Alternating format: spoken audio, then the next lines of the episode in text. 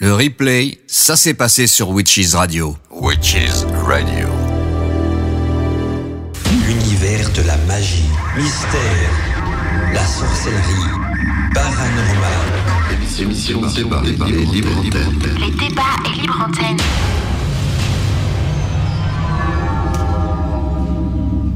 Eh bien, bien le bonsoir, mes amis de Witches Radio. On est reparti ensemble pour euh, une soirée, j'irais envoûtante, hein, parce qu'on va parler ce soir, donc, euh, dans les débats libre antenne, de trans, de possession et d'exorcisme, avec bien sûr notre invité qui est présent, donc, euh, pratiquement pour toutes nos émissions débats libre, libre antenne jusqu'à la fin de la saison, c'est-à-dire notre ami Daniel Chouchi, également, donc, comme voix féminine, Marie, Marie qui est avec nous aussi, donc, comme chaque émission en général. Marie, elle est surtout dans les émissions, donc, euh, de la nuit des magiciens. Mais voilà, aujourd'hui, donc euh, exceptionnellement, est avec nous aussi dans les débats et libre antenne. Donc on va peut-être commencer par euh, Daniel Chouchi, hein, qui, qui a proposé donc le thème de ce soir et qui, je pense, va être très terrifiant. J'ai d'ailleurs mis un générique déjà qui donne un petit peu la chair de poule pour se mettre dans l'ambiance. Comment vas-tu, Daniel Daniel et, et, et, quoi de neuf, quoi, je veux dire, et, et voilà.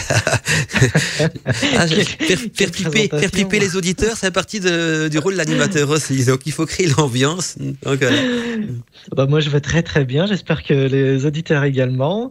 Et euh, j'espère qu'on va leur faire passer une très bonne soirée en notre compagnie, en tout cas.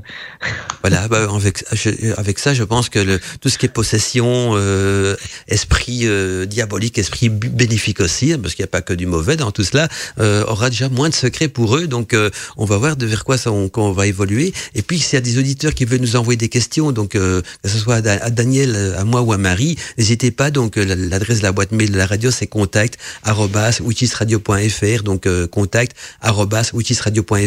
Ou alors on peut aussi utiliser donc le formulaire de contact du site internet witchisradio.fr. Donc euh, vous allez sur le site internet de la radio, vous cliquez sur le bouton contact, vous tapez votre message, vous l'envoyez. Ça vient également sur notre écran de contrôle. Et troisième possibilité, donc si vous nous écoutez sur téléphone portable, eh bien dans l'application, il y a le, il y a moyen de nous écrire aussi. Donc euh, il y a la petite enveloppe, vous cliquez dessus, vous envoyez votre texto et ça apparaît également sur mon écran de contrôle. On va jeter un petit coup d'œil du côté de Marie. Bonjour Marie, comment vas-tu? Et quoi de neuf aussi Marie? La forme ce soir, je sais que ça galérait un petit peu avec l'informatique, puis tu as eu euh, ton fils qui est venu à la bah, rescousse. un, grand merci à ton fils. moi, je sais pas. Ah. un grand merci à Denis, oui.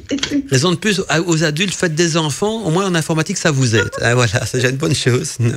Bon, en général, euh, quand je, ne comprends pas tout, je touche tous les boutons, il y a finalement un truc qui, qui finit par s'arranger. Donc voilà. Ok, mais l'important, c'est qu'on est, c'est qu'on est tous, on est tous réunis ensemble pour ces débats libre antenne. Alors, avant de commencer l'émission, ce que je vais laisser donc Daniel euh, lancer l'émission, qui quand même, euh, qui s'y connaît quand même pas mal dans dans le le, le, le, le thème. Mais je, il faut surtout, et ça c'est un petit peu mon rôle, trouver une définition commune pour les auditeurs, parce que quand on parle de trans, de possession et d'exorcisme, euh, chaque auditeur, selon son parcours, selon ce qu'il a déjà lu, selon ses croyances, peut mettre des valeurs euh, différentes sur ces mots-là. Alors Daniel, comment est-ce que tu pourrais justement euh, définir correctement, ou tout du mieux possible en tout cas, le, terme possession, le terme exorcisme, et or, bien sûr aussi, on pourra en parler plus tard, de la trans également, parce que même au niveau de la trans, il y a, la trans, j'ai déjà lu des livres qui parlent de trans au niveau de la possession, on parle de trans mystique aussi, il y a beaucoup de choses et puis on peut te posséder par énormément de choses aussi. Mais déjà, si on peut avoir un, terme en commun, donc pour euh, euh, tous les auditeurs, donc au niveau de la possession, l'exorcisme, c'est déjà pas mal. Comme ça, on est, comme on va dire dans le jargon de la radio, on est tous sur la même longueur d'onde et on, on connaîtra la même valeur des mots. Ben, je commencerai par le terme trans, qui est plutôt mhm. simple. C'est un, un, changement d'état de conscience. Donc, c'est une altération de la conscience normative. Euh, alors, à partir de là, euh, tout ce qui touche à la transe peut entrer dans la catégorisation euh, chamanisme, par exemple, mystique, comme tu l'as dit. Et ce qu'il y a dans la transe, c'est un, côté de non-conscience de ce qui se passe. On n'est pas conscient de ce qui arrive lorsque on est dans cet état modifié de conscience. Ça, c'est important à noter dans la transe. Ensuite, la possession. Euh, la possession, c'est être euh, empris par une entité dite invisible, qu'elle soit bonne ou pas. On a tendance à parler de possession dans de mauvaises catégories, alors que c'est neutre. En vérité, une possession, elle peut être bonne ou pas. Euh, donc, on parle d'emprise euh, sans être négative euh, forcément. Ensuite, l'exorcisme, là, c'est une autre affaire. Ah oui. ça, ça, le remède, on va dire. Dans certains cas, ça peut être le conseil comme le remède, non? Ah bah. Oui, oui. Alors l'exorcisme, déjà, c'est censé être un accessoire de guérison. Mhm afin euh, de retirer, d'éloigner ou d'enlever une possession négative d'une personne. Donc dès qu'on parle d'exorcisme, forcément, il y a une entité négative qui a pris possession d'un objet, par exemple d'une poupée euh, ou d'une personne. Oui, on est bien d'accord parce que d'un lieu voilà, quand on parle de possession, ça peut concerner aussi bien une personne qu'un objet. On est bien d'accord. C'est ça. Voilà. Un mhm. objet peut être possédé. Euh, un objet peut être pris par une force négative autant que bonne, bien sûr. Mais lorsqu'on parle d'exorcisme, c'est retirer cette emprise négative. Et euh, donc, ça peut être un objet, un lieu ou une personne. Voilà pour l'exorcisme. Et justement, j'en profite avant de passer à la suite, parce que le mot exorcisme m'interpelle un petit peu. Je veux savoir justement comment est-ce que l'exorcisme peut fonctionner? Est-ce qu'il faut absolument euh, être croyant euh, euh, ou, alors est-ce que ah, je vais prendre un exemple. Est-ce que pour un athée ça fonctionnerait aussi? Ou quelqu'un qui croit en une autre religion que que, que la religion musulmane, catholique ou, ou judaïque, un bouddhiste par exemple, qui serait possédé Est-ce qu'un exorcisme traditionnel pourrait fonctionner aussi? Et est-ce qu'un exorcisme est forcément religieux ou il existe aussi d'autres exorcismes de type chamanique, par exemple ben, euh, de toute manière, dès qu'on se situe dans la sphère euh, de l'exorcisme, mhm. on est dans la sphère de la spiritualité, qu'elle soit religieuse ou mhm. non. Mhm. Ou non. Et toute personne peut être atteinte par une entité négative, croyante ou non. Alors là, euh, les cas sont relatés à de nombreuses reprises. Un athée peut être possédé par une, entité négative. Et euh, cette entité négative peut carrément posséder la personne. Et là, il faut créer un exorcisme. Et la personne athée, euh, il passe de non-croyant à croyant. et sans être dans une religion obligatoirement. Non, non, non, évidemment. Il passe mmh. à la, voilà, en la croyance d'entité invisible. On parle de ça. Hein. Ce qui est d'un côté, c'est logique parce que une fois qu'on est possédé, euh, qu'on y croit ou qu'on n'y croit pas, le, mal est là. Et donc, on, voilà, c'est, à partir du moment qu'il y a le mal, il y a le bien aussi de toute façon. Donc, même si on n'y croit pas, enfin, quand je dis quelqu'un d'athée, je, je, vais être honnête avec toi, je pense pas que tout le monde soit athée. Parce que même ceux qui se disent athées, il y a toujours un petit peu de spiritualité dans leur cœur, il y a une lumière. Mais, mais euh, moi, je dirais plutôt qu'un athée, c'est quelqu'un qui a du mal à définir ou à nommer cette lumière qui brille dans son cœur. Donc, euh, tout le monde n'est pas vraiment athée à 100%, mais c'est une manière de peut-être pas donner une étiquette religieuse spécifique à ses croyances. Quoi. Donc, euh, je vois ça un petit peu de cette manière-là, mais ça, ça, ça n'engage que moi, bien sûr. Mais sinon, c'est intéressant, Daniel. Et justement, je veux savoir, et puis je vais laisser la parole à Marie, mais c'est parce que ça me passionne, j'ai du mal à, à, décrocher le micro, mais comment est-ce qu'un objet ou un être humain peut être possédé justement par une entité? Et, et qu'est-ce qui peut provoquer ça? Est-ce que, est-ce que ça, je sais que dans la magie, on dit parfois, voilà, il y a des entités qu'il faut pas invoquer. Hein, euh, c'est, si on lance, dans la magie noire ou dans la démologie, bah, on joue avec le feu, hein, et qui s'y frotte, s'y pique. Mais il y a, y a des personnes qui n'ont jamais pratiqué quoi que ce soit pour mériter ça, et du jour au lendemain, ils sont, sont possédés. On voit beaucoup de films euh, avec des ados qui, qui sont souvent euh, basés sur des histoires réelles. Il y a, y a l'exorcisme que tout le monde connaît, mais il y a eu plein d'autres films aussi là, à ce sujet-là. Et donc, qu'est-ce qui peut justement provoquer ça? Est-ce que le mal est partout euh, Est-ce que des entités sont partout et nous guettent Et puis, on peut être possédé par du bien aussi. Il y a des religieux possédés par, euh, par quelque chose de, de plus divin euh, et, et, qui se rentrent en transe également. Donc, la possession existe aussi bien du côté obscur que du côté lumineux. Mais qu'est-ce qui peut provoquer ça Et quel est le but ou l'intérêt également de tout ça? Question complexe, hein. Ah, c'est beaucoup de questions en même temps. Complexe, hein. beaucoup de questions. C'est un package. Euh, euh, pour faire simple, la possession peut être provoquée, c'est-à-dire consciente, ou être le fruit d'une rencontre inconsciente. Donc, ça peut être, disons les choses simplement encore, voulu ou non voulu provoqué ou non provoqué, conscient ou non conscient. Ça dépend des cas et ça dépend des moments. Euh, et c'est pour ça que dans l'exorcisme aussi, et c'est dans le même cas. C'est dans le même cas. Ça peut être provoqué ou non provoqué provoquer, par exemple, souvent c'est de la sorcellerie. Mhm. des gens, des sorciers, des mages noirs et tout, envoient des esprits maléfiques vers les gens afin de les posséder et qu'ils soient sous l'emprise d'une entité négative. Et euh, il y a une intensité, une graduation de cette possession. Elle peut être à l'extérieur, cette possession, c'est-à-dire sous influence, la personne est sous influence, et euh, voire pire cette fois-ci que la personne est possédée à l'intérieur, c'est-à-dire elle est complètement euh, comme un dédoublement de la personnalité.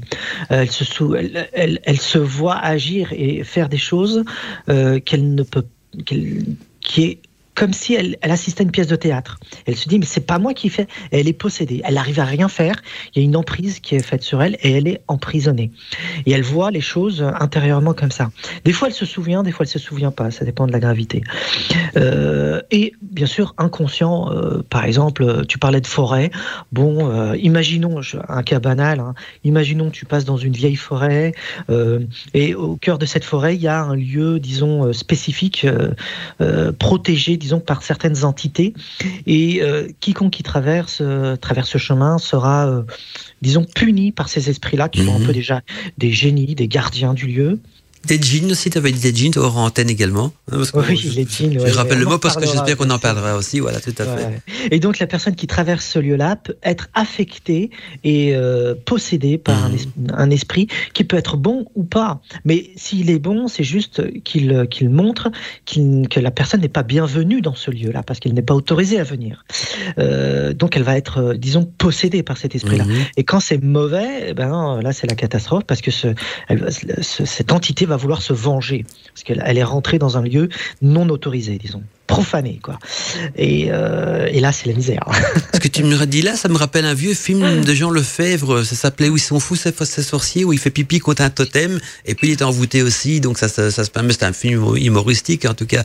Mais voilà. Mais, mais moi ce qui m'intrigue et puis je vais laisser à Marie. Mais une dernière question, c'est les objets justement. Euh, un objet en, envoûté. Je sais qu'un talisman est censé porter bonheur. Il existe des médailles talisman qui portent bonheur. Et puis objet envoûté, il en existe aussi. Je pense justement euh, à, à la je pense que c'est le, cœur de l'océan du, qu'on a, qui est sur le Titanic. Il paraît que c'était un bijou qui était envoûté également, que tous ceux qui l'ont eu ont eu des grands malheurs dans leur vie. Maintenant, ce il, y a, il y a le folklore, il y a l'histoire autour de tout ça aussi. Mais un objet envoûté, qu'est-ce qui peut faire qu'un objet est envoûté? Est-ce que c'est voulu également? Est-ce que quelqu'un a fait un acte de magie noire? Donc, euh, j'ai ma petite idée, mais je joue un petit peu l'animateur radio, je, je, je reste neutre là-dedans. Mais est-ce que quelqu'un a pu faire un, un rituel de magie noire pour envoûter un objet? Ou alors un objet aussi ou un talisman peut être envoûté parce qu'il a été mal conçu ou, ou parce qu'il y a une entité qui, a voulu s'intégrer dedans pour euh, une autre raison.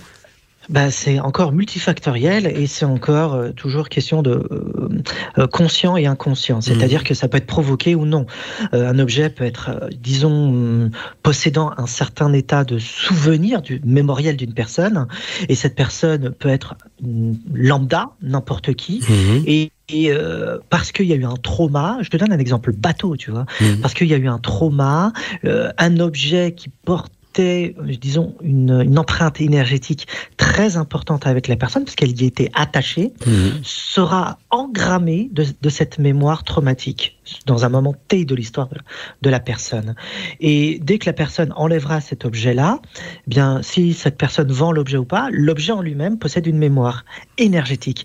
Et cette énergie est véhiculée dans les terres. C'est pas l'objet en lui-même qui est traumatique. Oh oui, l'objet sert de liaison c'est dans l'éther, c'est-à-dire dans une, dans la, dans la force du vide qui nous entoure. Le vide n'est pas vide, il est plein, il est éthérique, et cette énergie éthérique engramme l'information et l'inscrit dans, dans l'objet qui est attaché à la personne. Et tu as là, il y a le pouvoir de la conscience et l'affect, les émotions. C'est-à-dire plus la charge émotionnelle est puissante, mhm. plus l'objet va être, euh, disons, euh, puissant dans ses actes. Tu as connu dans ta vie des objets qui étaient justement possédés en, bien ou en mal, je veux dire alors euh, non, j'ai pas connu d'objets, mais des personnes, oui. ah oui, oui, oui. On va en venir aussi, mais je dis qu'au cas tu aurais déjà croisé un objet, quoi que ce soit. Je vais laisser un petit peu la parole à Marie. Il a reçu beaucoup de questions à poser sur le sujet aussi. Marie, je te laisse ta parole. Oui, ben, moi en fait, je me suis toujours demandé par rapport euh, à la psyché, au psychisme, euh, quelle est la part euh, psychique ou les moyens psychiques euh, que notre corps ou que, notre conscience, hein, puisqu'on parle d'état de conscience modifié, met en place pour être même inconsciemment happé par, par ce phénomène-là?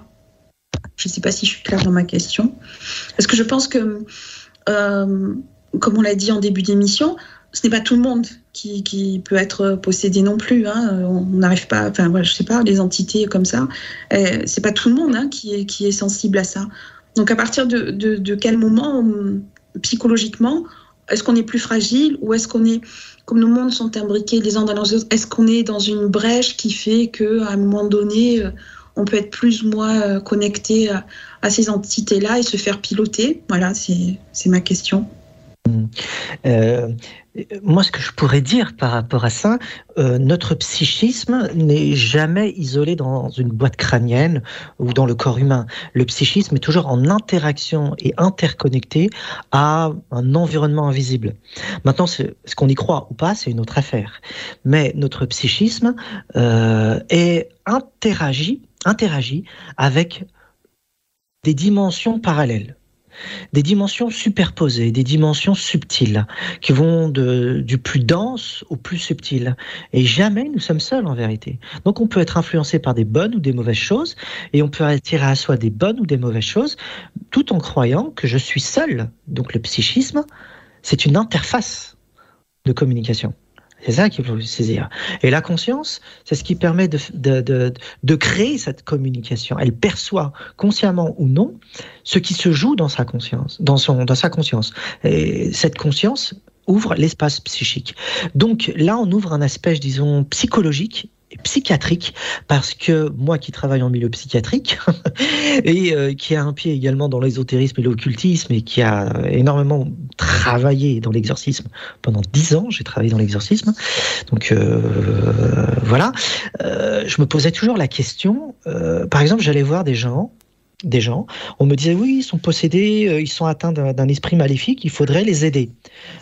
En allant les voir, en allant les voir, eh bien c'était plutôt mitigé c'était plutôt mitigé parce que euh, beaucoup de personnes se pensaient, disons, atteintes par euh, un esprit maléfique, et en regardant de plus près, ben non, c'est la personne qui, possédait un état d'extrême fatigue psychique, et il s'est passé un écroulement psychologique. Et cet écroulement psychologique créait des failles à l'intérieur de la psyché, et ces failles créent des troubles, des traumas, et c'est purement psychologique au départ. Et parce qu'il y a un écroulement intérieur à cause d'une souffrance, d'une douleur, d'une perte, quelque chose qui a provoqué ça, et ça a ouvert une porte vers l'invisible. Tout à fait. Ben, en fait, je te posais cette question. J'étudie moi-même euh, la, psychologie. J'ai fait une reconversion pro, voilà. Et euh, je te posais cette question parce que ça me fait exactement penser au, euh, je ne sais, tu, tu, dois connaître toutes ces personnes qui ont des altères en elles. C'est pas, c'est un degré de la de la schizophrénie. Et quand elles sont dans certaines conditions, c'est-à-dire par exemple quand une personne est plutôt réservée et elle se sent euh, agressée parce qu'on lui pose trop de questions, par exemple, il y a un alter en elle. Elle a, elle a fait, elle s'est créé un personnage dans sa psyché justement, euh, qui, qui, va prendre le contrôle euh, de, de, de, son corps hein, et de, de sa voix, et même tout, puisque c'est une autre personne qui intervient en fait, et c'est un autre alter qu'elle a en elle, et même la voix est transformée, c'est peut avoir un accent différent, c'est incroyable. Et pour, moi, ça, pourrait être affilié aussi à une certaine forme de possession. Je sais pas, je me posais la question. Et, pourtant, c'est des altères, quoi. C'est vraiment, ça fait partie de, la schizophrénie. Donc, il y a une limite aussi. Euh, c'est très complexe. Hein. Euh, oui, alors euh, en sachant, ça aussi, ça demanderait des émissions, des émissions, parce que le, le, le pont et les parallèles à faire entre la psychologie, la psychiatrie et l'exorcisme, ou les entités invisibles, euh, c'est extraordinaire. En sachant qu'aujourd'hui, en psychologie, euh, c'est une, une approche matérialiste. Donc, il n'y a pas de dimension parallèle, d'arrière-monde. Tout se réduit à l'individu et tout se, se, se contonne face à ça. Donc, euh, parler d'exorcisme pour un psychiatre ou un psychologue, c'est aberrant.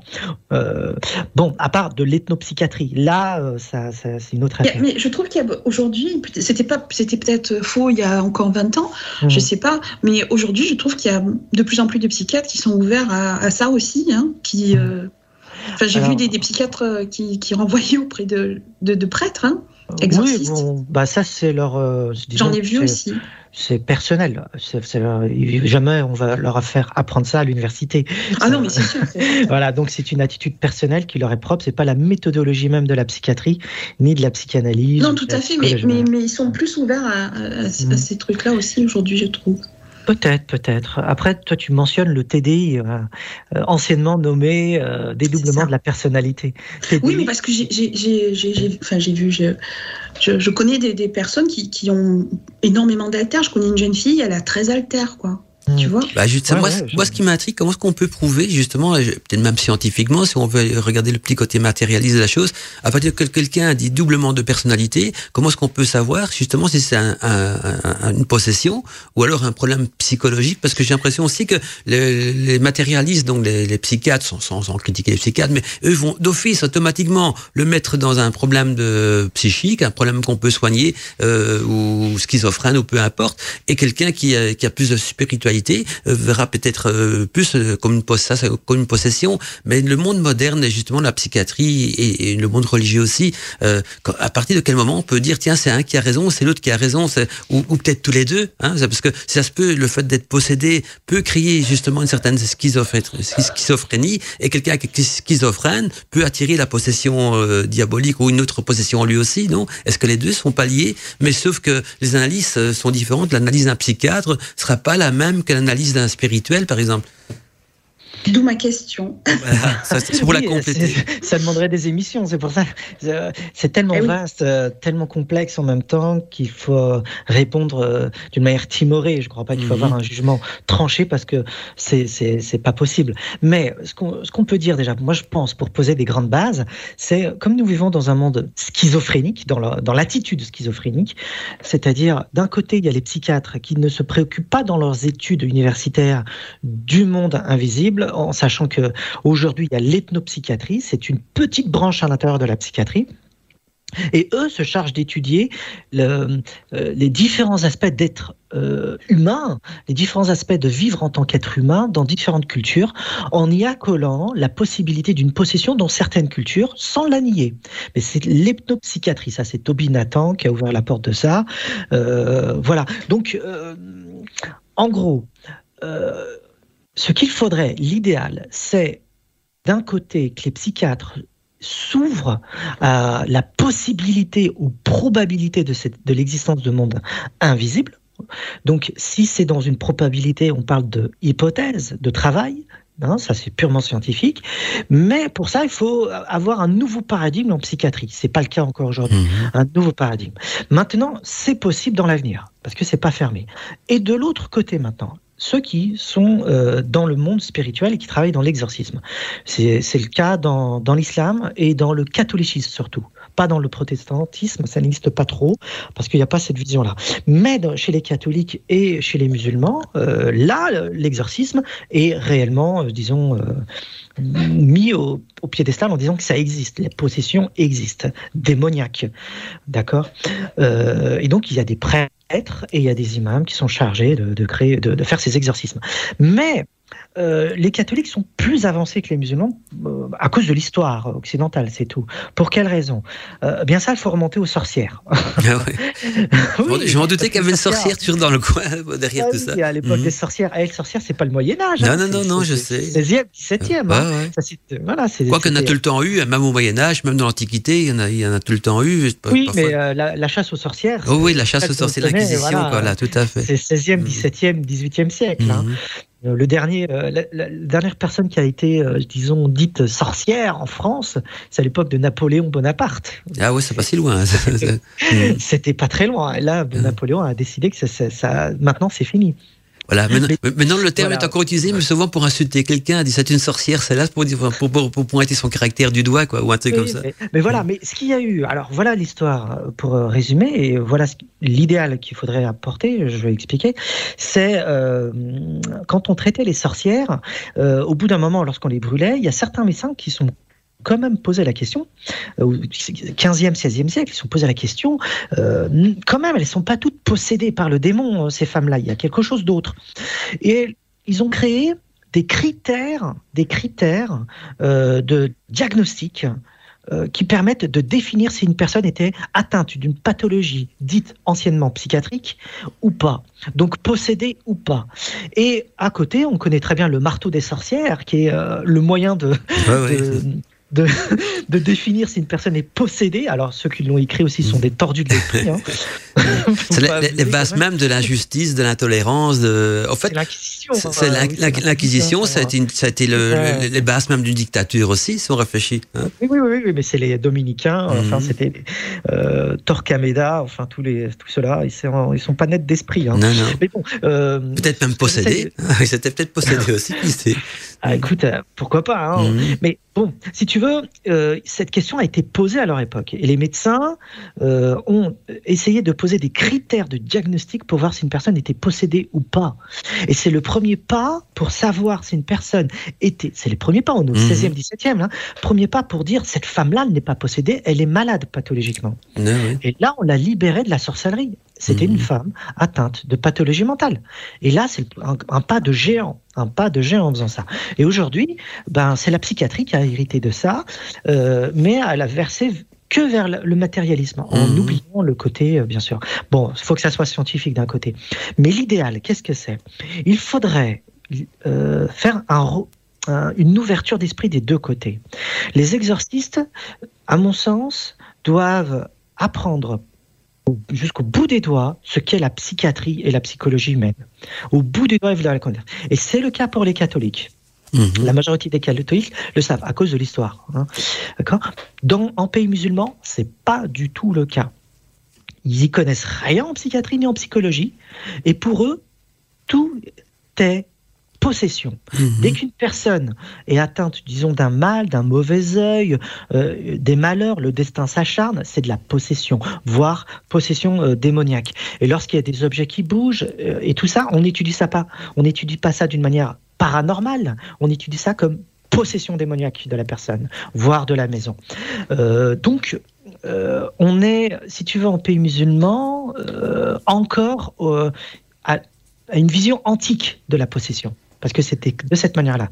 Il faut voir euh, les exorcistes musulmans comme euh, euh, les héritiers de l'Antiquité. Mhm.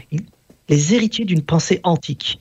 Et donc, ils sont encore dans un schéma qui à l'ancienne, quoi. Plus dans notre, voilà, qui ne marche plus dans le monde moderne, qui ne fonctionne plus parce que les, les, rapports avec, euh, avec les autres et l'environnement a complètement changé. Et, donc, lorsqu'on les écoute, lorsqu'on voit, eh bien, on voit ce décalage monstrueux. Ils y connaissent rien en psychiatrie. Et ça, je peux te le dire parce que j'en ai été témoin. Oui, Justement, justement j'en profite de que tu me jettes une perche. Toi qui as justement participé à des exorcismes, est-ce que tu as déjà vu donc des, des, des scènes euh, aussi terrifiantes qu'on voit parfois dans les films où, où, la personne se met à parler une langue étrangère ou pire encore, elle vomit un liquide vert ou tout, ou c'est une ah, caricature Ou alors c'était une caricature alors, ça alors, les films exagèrent bien sûr mhm. énormément, énormément. Ou la tête qui tourne sur elle-même, ou même la personne qui passe en lévitation. Donc c'est typique des scénarios des films. Il y, a, y, y, a de l'abus, il y a de l'abus dans ça. Mais la langue, ça, ça m'a est-ce qu'elles peuvent parler une langue étrangère qu'elles connaissent pas du tout dans ce cas-là? Comme du, euh, comme l'arménien ou un truc comme ça? oui, oui, oui, oui, oui, oui, oui, oui, ouais, ouais. Alors, c'est là où le, le TDI est extrêmement intéressant. Le trouble, ça veut dire le trouble dissociatif de l'identité, anciennement nommé euh, dédoublement de la personnalité. Marie mhm. euh, l'a signalé tout à l'heure. Pourquoi c'est très intéressant? Parce que quand tu es face à un changement, le changement, il se situe pas dans la voix uniquement. Il se situe également, également dans le faciès, dans le regard, et dans le comportement, et dans une atmosphère. Et là, tu te dis, oh, on a basculé autre part là. Mhm. Et donc, comment on peut savoir réellement si une personne est atteinte de la TDI, du TDI, trouble dissociatif de l'identité, ou être possédé alors, je pense réellement qu'une forme d'atmosphère est importante. L'atmosphère qui s'en dégage. Mais euh, c'est plus subtil que ça encore. C'est plus subtil. Parce que le psychisme, il s'adapte à, chaque culture. Et donc, si tu baignes dans une culture où euh, le paranormal, le parapsychologique, la sorcellerie, c'est le quotidien, ton psychisme parlera cette langue. Comme disait Lacan, le ça, le ça parle. Ça veut dire l'inconscient, il parle. Et il parle la langue de la culture dans laquelle baigne, euh, baigne euh, la psyché. Mhm. Et donc, quand tu changes de, de, de, quand tu changes de culture, eh bien, ce même psychisme va s'adapter à l'environnement et il va parler la langue de cette culture-là. Euh, donc, lorsqu'une personne baigne depuis sa tendre enfance d'une certaine culture, eh bien, ça transparaît dans tout ce qu'il, dans tout ce qu'elle fait cette personne. Et c'est pour ça que c'est délicat parce que euh, ça pourrait être en réalité un trouble dissociatif de l'identité et pas un exercice, parce que le psychisme, c'est simplement baigne tout simplement dans, un, dans une atmosphère où la normalité est l'exorcisme, la normalité est la sorcellerie, la normalité est le mauvais œil. Et tout ça, ça existe pour, euh, pour les musulmans. C'est encore existant tout ça. Les démons existent, les anges existent, les possessions existent, le mauvais œil, on peut en mourir, donc il faut s'en protéger, il y a des talismans, il y a des récitations, donc ça existe. Donc quand un psychisme baigne dans ça culturellement, mhm. forcément, tu parles la même langue. Tu comprends Oui, C'est pour ça que délicat.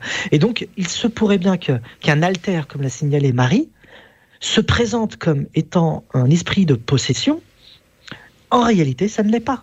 Mhm. Et là, il faut avoir un esprit aiguisé. C'est pour ça qu'il faut avoir un, il faut connaître parfaitement la psychiatrie et la psychologie. Je pense que c'est important pour diagnostiquer correctement l'affaire, voir les schizophrénies et tout le reste pour ne pas tomber dans.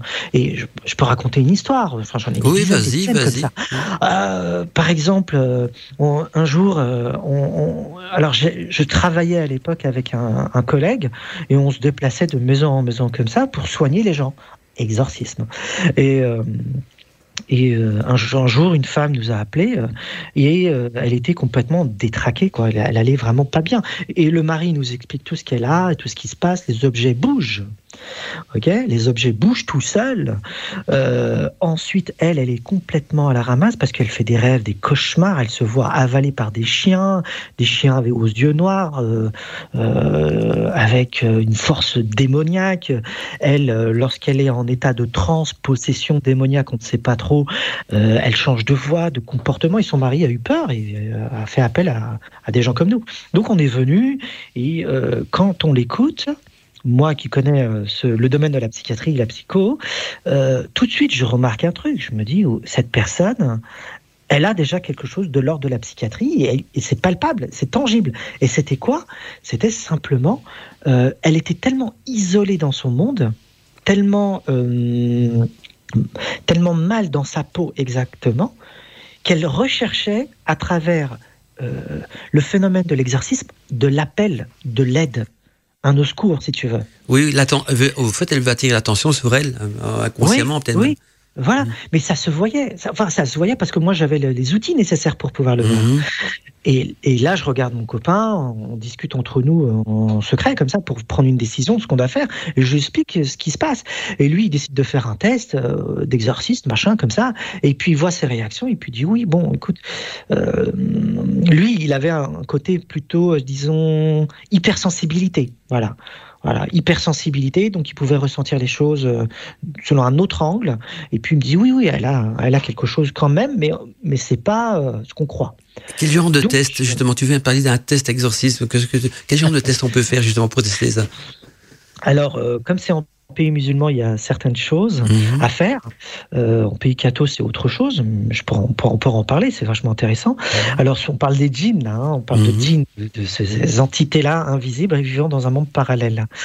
Euh, alors, si tu veux, il y a une manière qui est euh, simple, c'est de faire boire une eau, une eau hum, consacrée comme une eau bénite par chez nous, quoi, enfin chez les catholiques. Ça ressemble, mhm. ça ressemble énormément à l'eau bénite, ouais.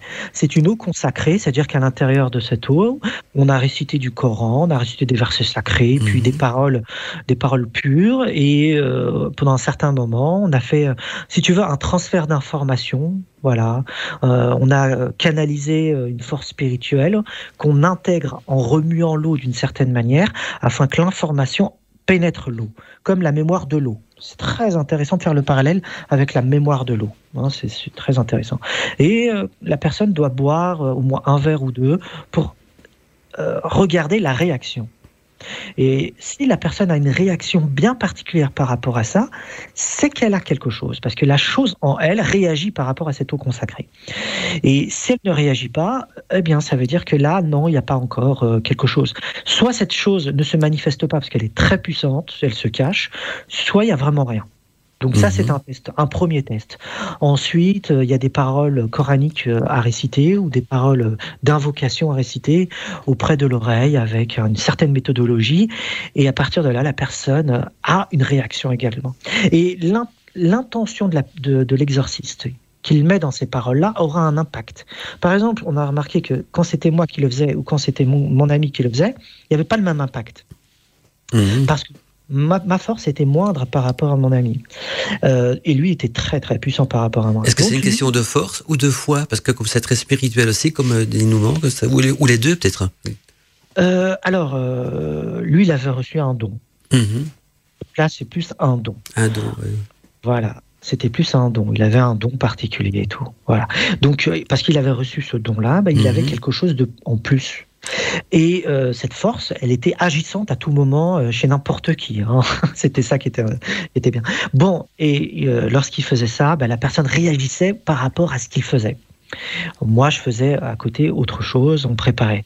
Et donc, il y a des méthodes pour arriver à savoir si c'est euh, une force de diagnostic, pour savoir si c'est bon ou pas de faire ces choses-là, d'entamer un exercice ou de voir plutôt un psychiatre pour ça.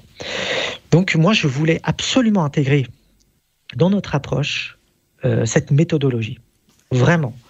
Je voulais le faire. Oui, oui, tout à fait. Est-ce qu'il y a beaucoup d'exorcistes à notre époque? Euh, on était au XXIe siècle, c'est vrai que au Moyen Âge, on avait beau, on en parlait souvent, c'était monnaie courante et même dans l'Antiquité aussi. Mais maintenant, est-ce que c'est beaucoup plus secret? Est-ce que les gens qui, qui en souffrent n'en parlent pas? Ou ou, ou ça se fait de, de manière peut-être plus, plus clandestine? Ça dépend aussi des cultures. Il y a des cultures où c'est peut-être plus voyant, quand on parle du troisième œil, tout ça, dans certaines cultures. Et dans d'autres cultures, euh, il y a plutôt le, petit côté, euh, je, ne vais pas dire honteux d'être envoûté, mais quand même, euh, c'est peut-être plus discret ou je sais pas. J'ai du mal à imaginer un petit peu le, la fréquence et la remontée ou pas parce qu'on vit comme dans, dans, des, dans des périodes tourmentées. Je dis, est-ce que quand la période est tourmentée euh, par l'actualité, par exemple, ou quoi que ce soit, est-ce que le nombre d'exorcismes peut remonter aussi?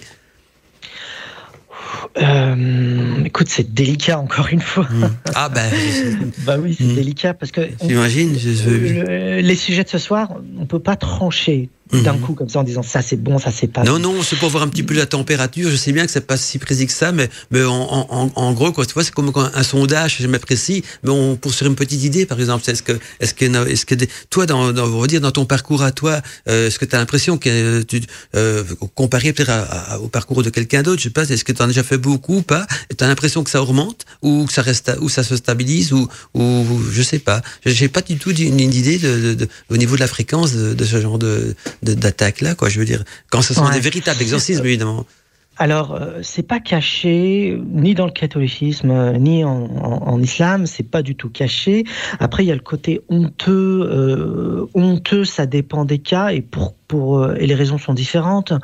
le côté honteux vient surtout de hum, que pourquoi ça nous arrive à nous, ça, on a tant de malheurs et on va mhm. pas en parler. Mhm. C'est plutôt euh, le regard des gens.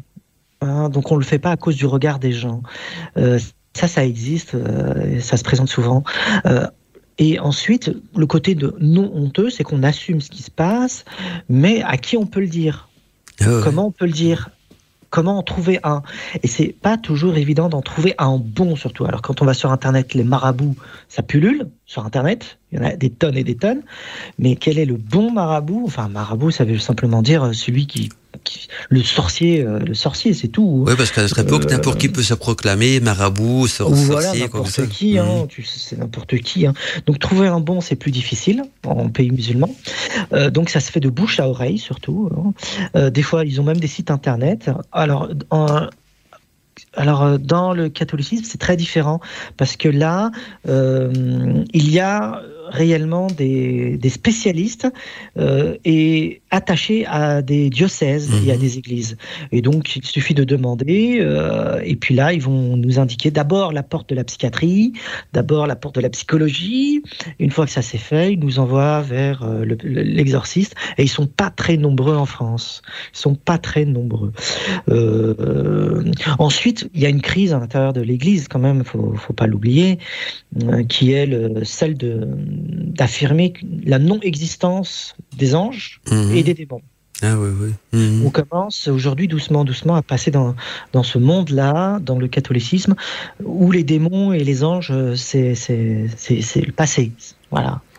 Pourtant, on peut pas les nier parce que le mal est bien présent sur Terre. Hein. Euh, tous les jours, l'actualité là pour nous le rappeler. Je laisse un petit peu la, parole à Marie, parce que on l'a pas entendu beaucoup ce soir et j'ai l'impression que, que, je, que je suis tellement passionné que je laisse pas l'occasion de. Moi, j'en profite pour chercher un petit café pendant ce temps-là. Alors, en tout cas, je sais pas si tu as des questions, Marie ou, ou Oui, tout à fait. Ben, en fait, moi, j'ai lu une étude. Euh, il y a beaucoup d'études. Euh, euh, du Vatican qui sont disponibles sur le net. Il s'ouvre de plus en plus, en fait, hein, le Vatican sur ces trucs-là. Il y a beaucoup de, livres qui sont écrits aussi, qui disaient que euh, au jour d'aujourd'hui, euh, il y a beaucoup, beaucoup plus d'exorcismes qui sont, même s'il manque des, prêtres exorcistes, etc.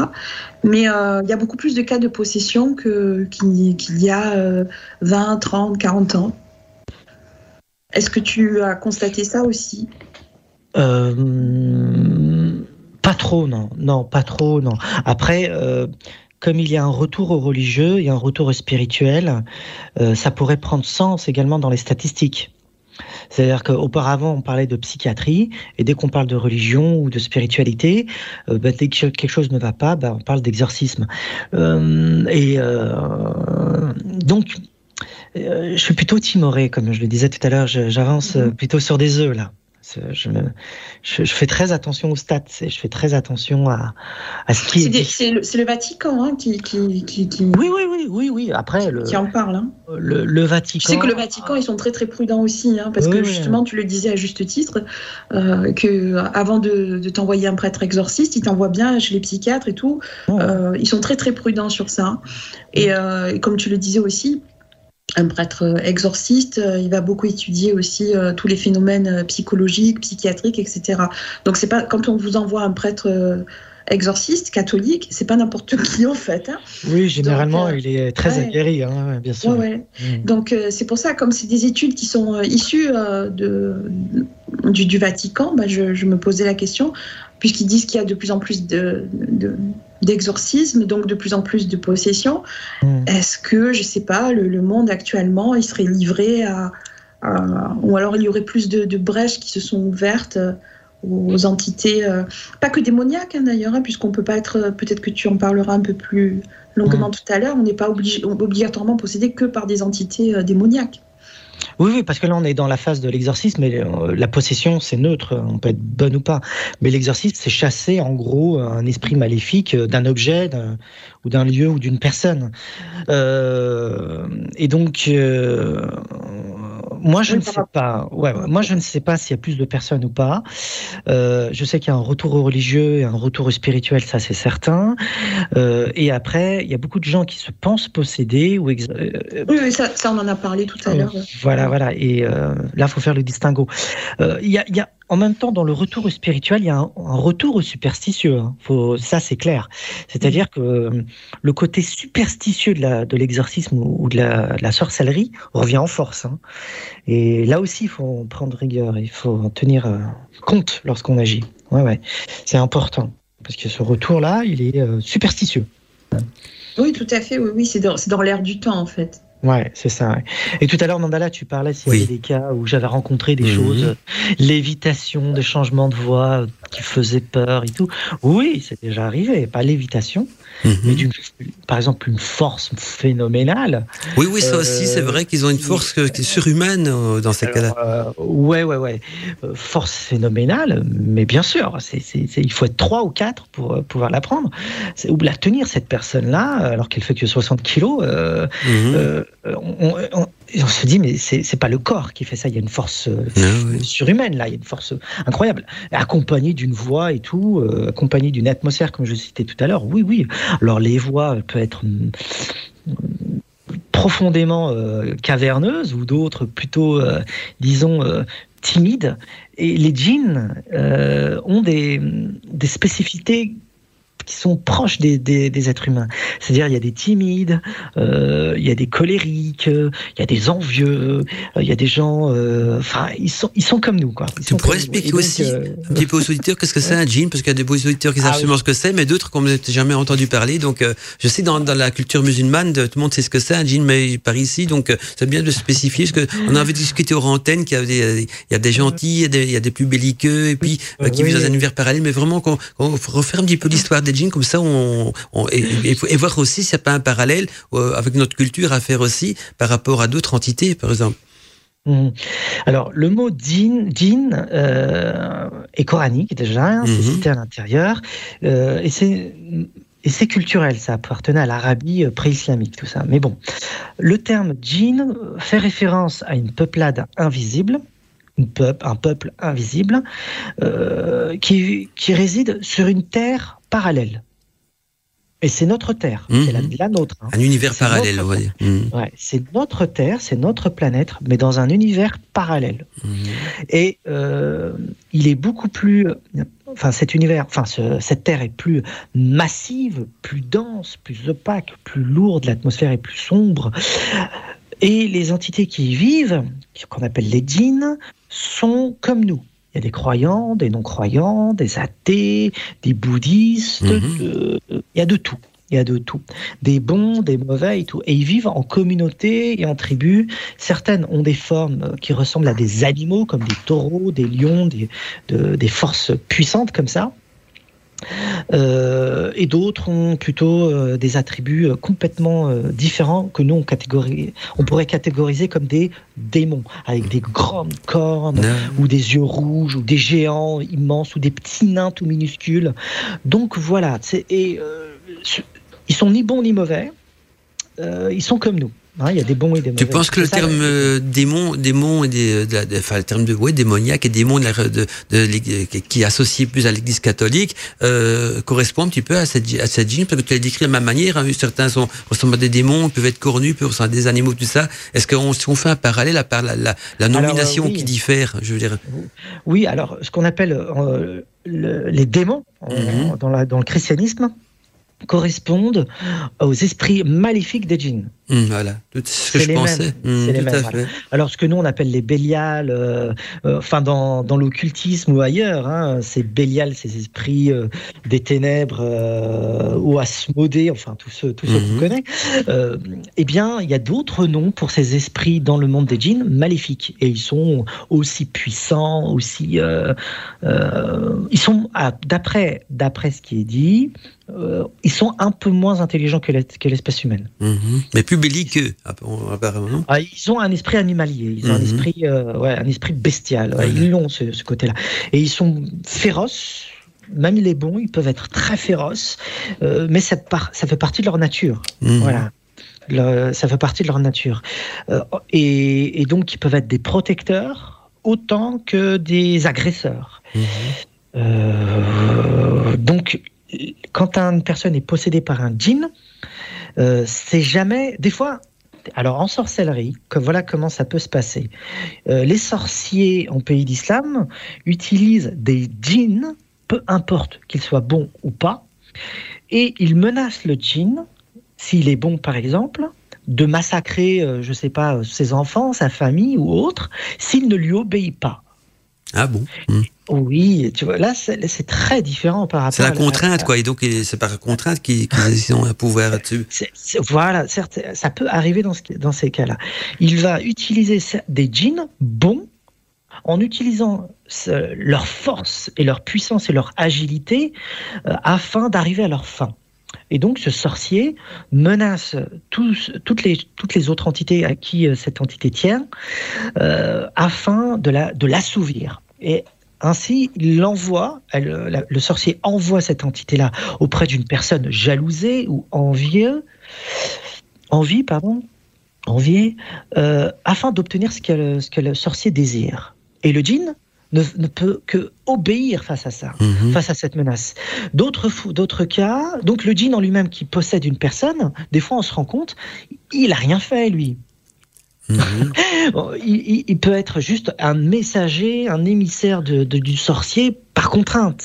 Oui, pour faire un parallèle, j'imagine quelqu'un qui, qui, élève des, chiens de garde. Et puis, ben, quand il dit au chien attaque ou mort, ben, le chien le fait parce qu'on leur donne de le faire, alors que ce n'était pas son intention de départ. C'est ça, voilà.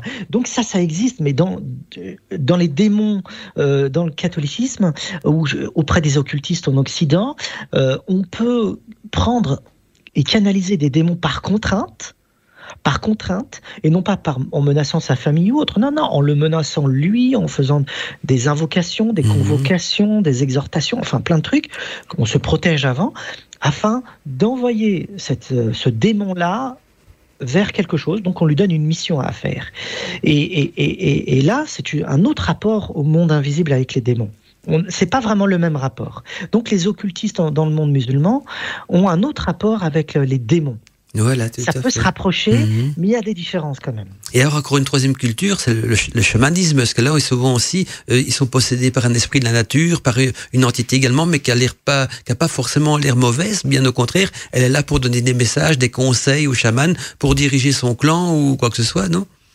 Euh, alors la possession est différente, comme on le disait tout à l'heure, euh, d'avec l'exorcisme, parce que la possession, c'est euh, juste une entité qui vient et qu'elle elle est bonne ou pas. Mhm. Donc, par exemple, la pitié de Delphes, elle est possédée, elle est, mmh. elle oui, oui, oui, oui, tout à fait. elle est inspirée par des mmh. esprits supérieurs, ce qu'on appelait dans la Grèce ancienne des daimons. Oui, oui, oui. Bah, il y a que sur le monde daimon qui est très proche de démons hein, qui revient. Malgré que c'était, bah, elle faisait des prophéties, quoi, plutôt. Transcription, transcription euh, chrétienne du daimon grec. Voilà, c'est ce que je pensais. Mais c'est pas forcément négatif non plus, un démon. Non, mmh. bah, non, les daimons chez les, chez les Grecs n'a rien à voir avec les démons. Ah oui, d'accord. Euh, c'est les esprits intermédiaires entre les, les dieux et les hommes. Mhm. Et ces esprits intermédiaires, euh, ils peuvent, euh, ces esprits peuvent être bons ou pas. Il euh, n'y a pas de, choses négatives près d'eux.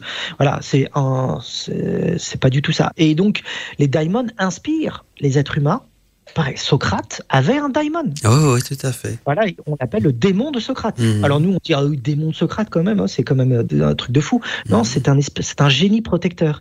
Et c'est un, même un guide personnel. il était possédé, il était inspiré et infusé par cet mhm. esprit-là.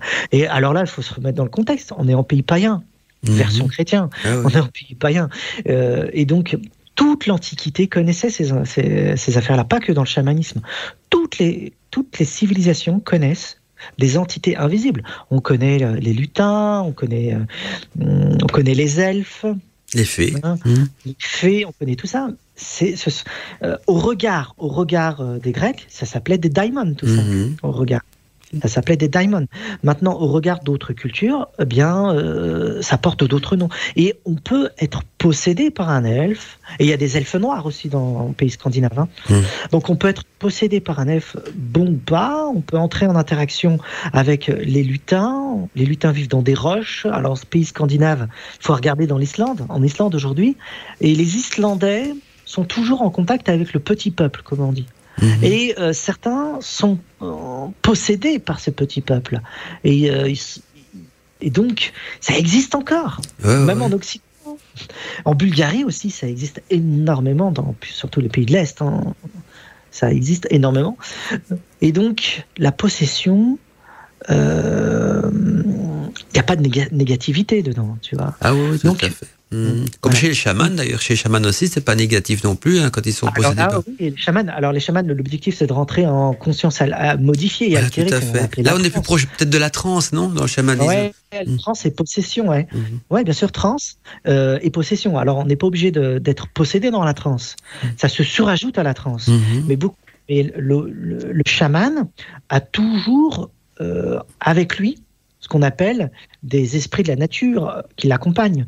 Euh, et ces esprits de la nature, c'est les daimons des Grecs, mhm. mais ce n'est pas vraiment des esprits de la nature. Euh, pour nous, parce que ce ne sont pas des esprits, justement, dans leur contexte à eux. c'est plutôt, disons, un, archétype.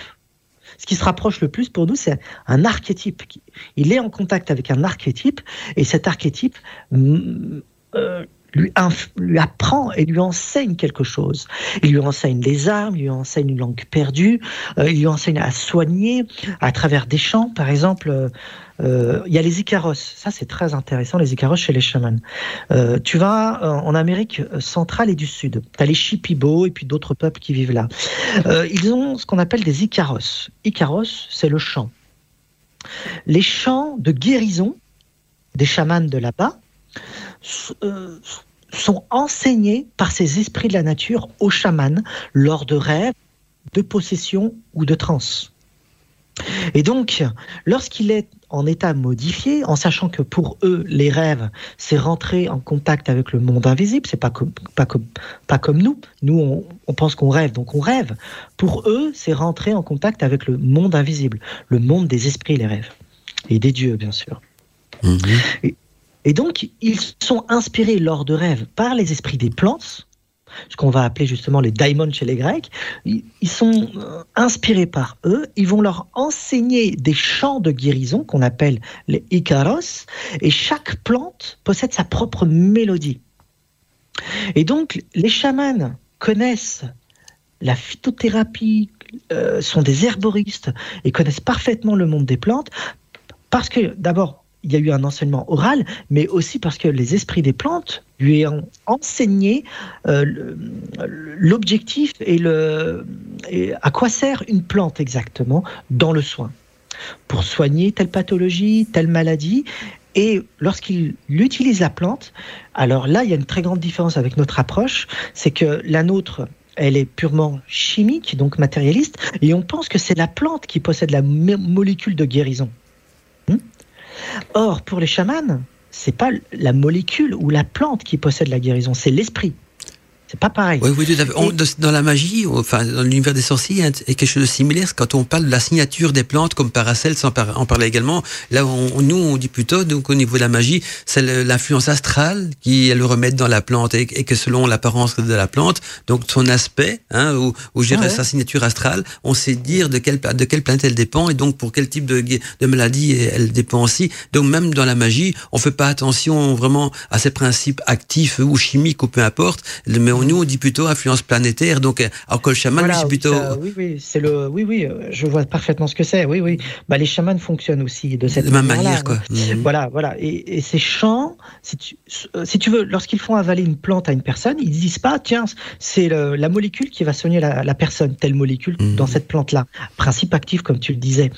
Ils sont obligés d'activer euh, l'énergie de la plante par les chants enseignés par cette plante-là mhm. lors de rêves ou de transe ou de possession. Et lorsqu'il chante, bah, il fait un Nicaros, une mélodie, c'est la mélodie de la plante. Et cette mélodie permet d'activer tout le potentiel de la plante. Et c'est parce qu'il y a cette mélodie que euh, la plante peut soigner. Donc, on est dans un rapport très différent avec les plantes, là. Hein. ça n'a rien à voir avec le matérialisme spirituel Comme, comme chez nous. Euh, mais en même temps, un rapport au monde invisible dans la transe, possession, euh, qui est très intéressant. Parce que le chaman, il rentre en transe pour entrer en contact avec ces, ces êtres-là. Et lorsqu'il part en transe, comme on disait tout à l'heure, euh, il se, son corps est dans un état, euh, disons, parfois cataleptique, c'est-à-dire qu'il est complètement, on dirait qu'il est mort, et d'autres fois, euh, il a complètement voyagé ailleurs, il a fait un voyage hors du corps, une forme de OBE, une forme de voyage astral, out of body experience, hein, OBE. Et donc, lorsqu'il voyage dans l'autre monde avec un, euh, un corps astral, il ne sait pas ce qui se passe sur Terre, il ne sait pas ce qu'il ce fait sur Terre. Euh, tout le monde pense qu'il voyage et le voit agir, et à travers ses actes, il, il parle de ce qu'il voit. Il dit ce qu'il se passe et il parle des entités invisibles. Et lorsqu'il revient, il ne se souvient pas. Ah, ça c'est intéressant dans ces trans-là. Oui, c'est un petit peu comme s'il relaissait son, son corps euh, aux commandes de quelqu'un d'autre, que lui s'est retiré du corps et que de sa conscience en tout cas, qu'il a laissé tout aux commandes de quelqu'un d'autre. Et là, il a fait un voyage astral. Et dans mhm. d'autres cas, euh, ce sont les esprits protecteurs qu'il invoque au cours de la séance de, de chamanisme qui vient prendre possession du corps. Mhm. Et là, les gens sont en face d'un esprit qu'il perçoit à travers le corps humain. C'est plus lui qui agit. Lui, il est parti. Et mhm. donc, les gens sont en contact avec un esprit qui a pris possession du corps. Et on lui pose des questions, on lui, on lui demande pourquoi telle personne a été malade, pourquoi, enfin, pourquoi telle ce sont des choses pragmatiques. On ne pose pas des questions théologiques ou métaphysiques. Hein. On pose la question vraiment du pragmatisme.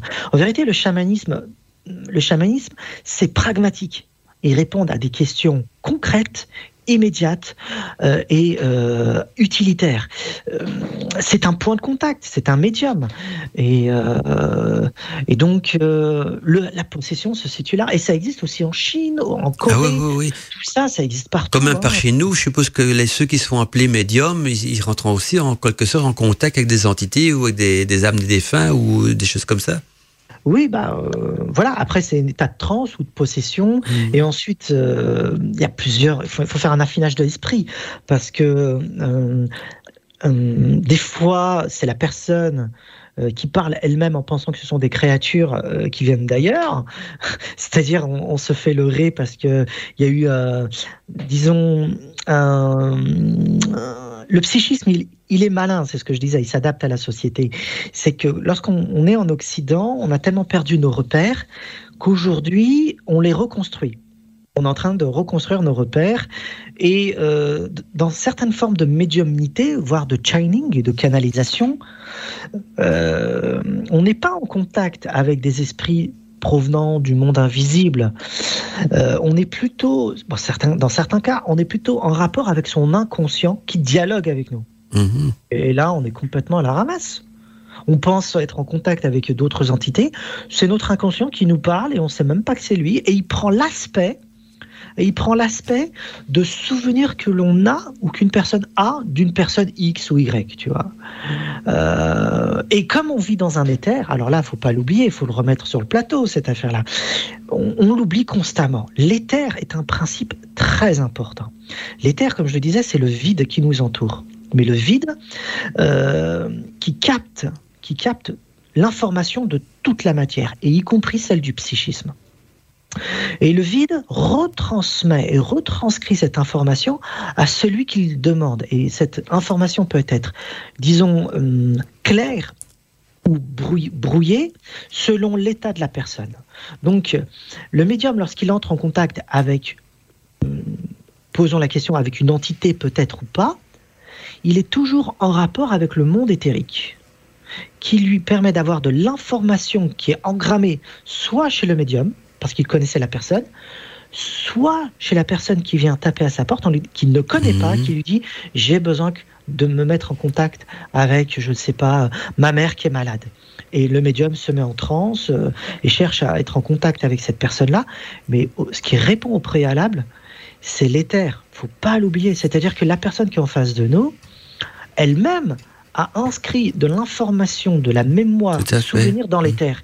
Et le médium capte cette information d'une manière brouillée ou pas, claire ou pas selon les cas, selon la qualité du médium, selon son degré euh, d'état d'âme, disons les choses de cette manière-là. Et en réalité, il n'est pas en contact avec une entité. On pourrait comparer ça à une base de données Ben oui, c'est pour ça que certaines personnes parlent de bibliothèque akashique. Oui, tout à fait, je pense à ça. Justement. Bien sûr, les annales akashiques, c'est pour ça qu'il y a ces rapports qui sont faits. Euh, c'est tout à fait. Euh, enfin, selon notre catégorisation, c'est comme ça. Oui, effectivement. Alors que pour nos ancêtres et les, autres peuples qui nous entourent, ils, nomment ça comme étant euh, le, lieu de la connaissance.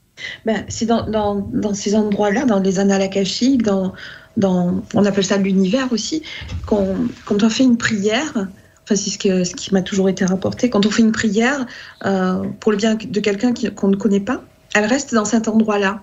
Et quelqu'un qui va prier pour, euh, euh, ceux, qu'on a émis inconsciemment, quoi, bah, il va pouvoir le, récupérer cette, prière qui lui était adressée, enfin voilà, dans, ces sortes d'annales, dans ces sortes de, de bases de données, quoi Oui, alors. Il y a un truc d'émetteur et de récepteur. Oui, voilà. Après, on n'est pas comme dans une bibliothèque où je cherche un livre et puis tout à fait, oui, tout à fait, lettre A. C'est imagé, hein, ce que je oui, oui, oui, je sais, je sais, je sais. mais, mais, justement, le, le, fait de sortir de l'information ou une mémoire de, de, mm. de, de l'éther ou de la kasha, la kasha, c'est le terme hindou pour parler de l'éther, hein. le cinquième élément, le plus subtil de tous les éléments celui qui a la source même de toute la matière qui existe, y compris de notre psychisme. Hein. Euh, ce qu'il y a, c'est que euh, cette information, comme je le disais tout à l'heure, elle peut être brouillée ou claire selon l'état d'âme de la personne. Parce que l'âme intérieure n'est pas nettoyée, l'information que l'on reçoit n'est pas claire. Et en réalité, pour avoir dans l'information pure, il faut avoir une âme pure. C'est très simple. Ce qu'on appelait chez les Grecs la catharsis, la cathartique, et euh, dans la chrétienté, l'obtention des vertus, des sept vertus cardinales, euh, c'est-à-dire nettoyer son âme pas à pas pour obtenir le plus haut état de conscience. Et pour obtenir ça, c'est un travail sur soi. Donc pour avoir de l'information pure, non polluée, non déviée par son propre psychisme, ou non qui provient d'une fausse entité qui vient nous jeter des fausses informations et on pense ça y est, je suis en contact. Il faut avoir un esprit clair et une âme plutôt nettoyée. Celui qui ne fait pas le travail sur, soi n'aura que de l'information déformée. C'est obligatoire. Et là, tout le monde peut comprendre ça, c'est comme dans la magie. Le semblable attire le semblable. Donc, une personne non propre, intérieurement psychique, ne pourra attirer à elle que des choses impropres pure, non pure, donc de l'information brouillée. Et elle va déformer par son prisme intérieur l'information en croyant que ça vient de l'extérieur. Et ça, c'est important, parce que c'est le semblable qui attire le semblable. C'est très, très important à noter ça. Mhm. C'est quand vous avez cinq minutes, une fois jeter un petit coup d'œil sur les messages des auditeurs, si ça, comme ça, ils ont des questions aussi, ça va? Allons-y. Allez, on y va. Attends, il y a des petits bonjours aussi. Il y a d'abord Doudjaker, Doudjaker qui dit euh, bonsoir Dou Mandala et cher Daniel et, Marie, ravi de vous retrouver donc ce soir pour ce beau thème euh, de la transe, de l'exorcisme et de la possession. J'ai une interrogation euh, à ce sujet pour un individu atteint de possession, nous dit-elle. Le désenvoûtement est-il réellement efficace, si bien qu'il puisse il irradier totalement bis Donc pour résumer sa question, c'est par rapport à ce qu'on a dit en début d'émission elle demande si quand un individu est possédé, est-ce que le désenvoûtement est efficace dans tous les cas? Est-ce que euh, d'office, quand quelqu'un est possédé, le, bon remède c'est le désenvoûtement parfois ça peut échouer et ça ne fonctionne pas. Et, pourquoi? Est-ce qu'un désenvoûtement peut vraiment irradier complètement euh, euh, une possession, un exorcisme alors c'est une très bonne question. Bonsoir. Euh, c'est tout Jacker. Oui, oui, oui, je la connais. Je te souhaite euh, bonsoir, bonsoir, bonsoir. Merci d'être là. Hein, merci d'être là. Euh, alors c'est une très très bonne question et je vais y répondre franchement. Je vais y répondre franchement sans sans me voiler la face. Vraiment parce mhm. que je, je, je comme je travaille en milieu psychiatrique, je l'ai assez répété, je suis toujours en contact avec la souffrance et la douleur humaine. Ah ben, attends, je, te coupe juste deux secondes, Daniel, parce que tu as dit un truc intéressant. Tu travailles en milieu psychiatrique et justement, toi, tu faisais le parallèle. Un psychiatre va rarement proposer à, à ses patients d'aller faire un exorcisme. Un exorciste. Toi, en tant que psychiatre, comme je sais que tu es très spirituel aussi, est-ce que ça déjà arrivé de proposer à tes patients un exorcisme, d'aller trouver une personne pour se faire exorciser ou pas? Jamais. Non, non, non, non, jamais. Tu n'oserais pas, ou, tu, ou, tu, ou tu, ne veux pas, psychiatre. Hmm. Non, non. Je suis pas psychiatre. Hein. Ah, tu es psychologue ou euh, je travaille en milieu psychiatrique, c'est-à-dire mhm. que je suis, euh, si tu veux, oui, je, comment peut-on dire? J'ai les outils de la psychologie, de la mhm. psychiatrie, je les forme même euh, à une dimension dite autistique. Ah mhm. C'est-à-dire je forme les gens à saisir ce qu'est l'autisme d'une manière générale. Ah d'accord. Et je suis accompagnateur pour les personnes handicapées, atteintes de différents handicaps, bien mhm. sûr, enfants et adultes. Et euh, je travaille en milieu fermé, en milieu ouvert, c'est-à-dire soit dans les cliniques, des hôpitaux ou autres ou bien à domicile euh, auprès des familles démunies, complètement et délaissées. Donc, comme je suis euh, euh, accompagnateur et je suis également musicothérapeute, je travaille dans différents aspects de la psychiatrie et j'interviens dans différents domaines comme ça. Euh, donc, comme je suis en contact avec la souffrance, souffrance humaine, euh, pour moi, c'est une chose sérieuse de la prendre en considération. Donc, je rigole pas quand on parle. Non, oui, oui, tout à fait. Je, ne veux pas en tirer profit. Ah non, mais attention, un, envoûtement est aussi une souffrance humaine. oui, mais justement, Mandala, on mm. est dans un, on est en train de parler d'un milieu où le profit est monstrueux. Ah oui, oui je veux bien croire. D'accord. Mm, tout à fait. Euh, tirer profit de la souffrance et de la douleur humaine mm. est, est, euh, chose facile. Oui, tout à dans, fait. dans, le chamanisme, dans les possessions, spiritualité ou dans l'exorcisme. Mhm. Parce que tu vas voir ton petit marabout là, d'accord? Il te dit, euh, tu lui dis oui, moi je suis possédé et tout. Il te dit, oh, d'accord, tu me donnes 200 euros d'avance et, 500 à la fin. Mhm. Mhm. Donc, euh, je le connais, ces trucs-là. Et après, tu seras dépossédé, mais surtout de ton argent. Hein Donc, il ne faut pas se voiler la face. Non, on est en face à une manne financière. c'est des, escrocs, mais ça, il y a dans tous les domaines, hein, que ce soit le, le bitcoin, l'exorcisme, la, magie, même la politique, dans tous les domaines, il y a des escrocs, c'est dans la nature humaine, mais c'est vrai qu'il faut faire, il faut, il faut faire attention. Mais il faut prendre ça en, considération, c'est mhm, important. Tout à fait, oui, oui, La manne financière est énorme. Donc, euh, euh, pour répondre à, la question de ce qu'elle disait, mhm. ce qu'elle disait euh, c'est déjà arrivé et pas qu'une fois, où on ne pouvait pas soigner la personne. Mais euh, plein de fois, hein, je dirais. Ah on a essayé des tonnes, des nuits, des jours, des mois, et rien. On a pu enlever des choses, on a pu enlever des choses, mais à chaque fois il restait quelques trucs. Et on se disait mais c'est pas possible. Qu'est-ce qui se passe? Qu'est-ce qui se passe? Et moi, comme je, suis quelqu'un qui me pose énormément de questions sur la nature humaine et le fonctionnement de tout ça, sur la nature du réel, je me réduis pas à ce que je vois. Je cherche à comprendre le mécanisme, le fonctionnement sous-jacent et aller au-delà de tout ce que je comprends. Donc je fouine et je lis. Et euh, il y a des choses qu'on ne saisit pas, ça c'est certain, et qu'on décrit comme étant possession. Alors, qu'est-ce qui se passe? Eh bien, on peut rien faire. Et alors, on, l'abandonne à elle-même Alors, quand on sait rien faire, on fait quoi? Oui, mais justement, tu vas voir. Mhm. Euh, des fois, on proposait des talismans, ah parce que ça fait partie de l'exorcisme, tout ça. Des talismans, des protections pour la maison, des protections. Alors, les talismans peuvent être physiques ou euh, oraux. Tu vois, une parole, une prière à prononcer, ou un rituel à faire, euh, ou un véritable talisman, un objet protecteur qu'elle devait porter sur elle, ou rentrer dans la maison. C'est-à-dire, on crée un, le, au maximum une sécurité pour que la personne puisse euh, être bien. Et franchement, c'est déjà arrivé où c'était encore plus grave que ça. Mhm. C'est-à-dire que la personne pouvait vivre comme ça et ça se passait plutôt bien. Ça veut dire qu'on n'a pas apporté une guérison, terme psychologique et psychiatrique, mais on a apporté un soin. Euh, ça se passe bien au moins. On a pu la soigner et elle peut vivre au moins avec ce problème-là. Et il arrivait des fois où on pouvait tellement rien faire que je suis allé carrément chercher chercher d'autres personnes mhm. plus compétentes que moi. Ah et j'ai pas, bien sûr, et j'ai pas hésité. Bah, pour la souffrance humaine, bah, on va pas, va pas se dire, moi je connais, et puis tu es en face de toi, et puis tu, connais tes mhm. limites, et tu te dis, ah, ça là on peut rien faire, quoi. Est-ce qu'on lui montre qu'on peut pas faire ou on lui dit? Eh Bien, l'humilité et connaître ses limites, c'est lui dire la vérité. Mais en lui donnant un espoir, parce qu'il faut surtout pas proposer le désespoir, c'est pas bon du tout. Il faut toujours avoir l'espoir en, ligne de mire. Euh, je suis même allé voir des, prêtres orthodoxes euh, qui faisaient de l'exorcisme. Ah, mhm. Donc je suis allé les voir, je dis là je peux pas. Euh, qu'est-ce que toi tu vois? Tiens, fais ton test. Elle est là avec moi, je te l'ai ramenée.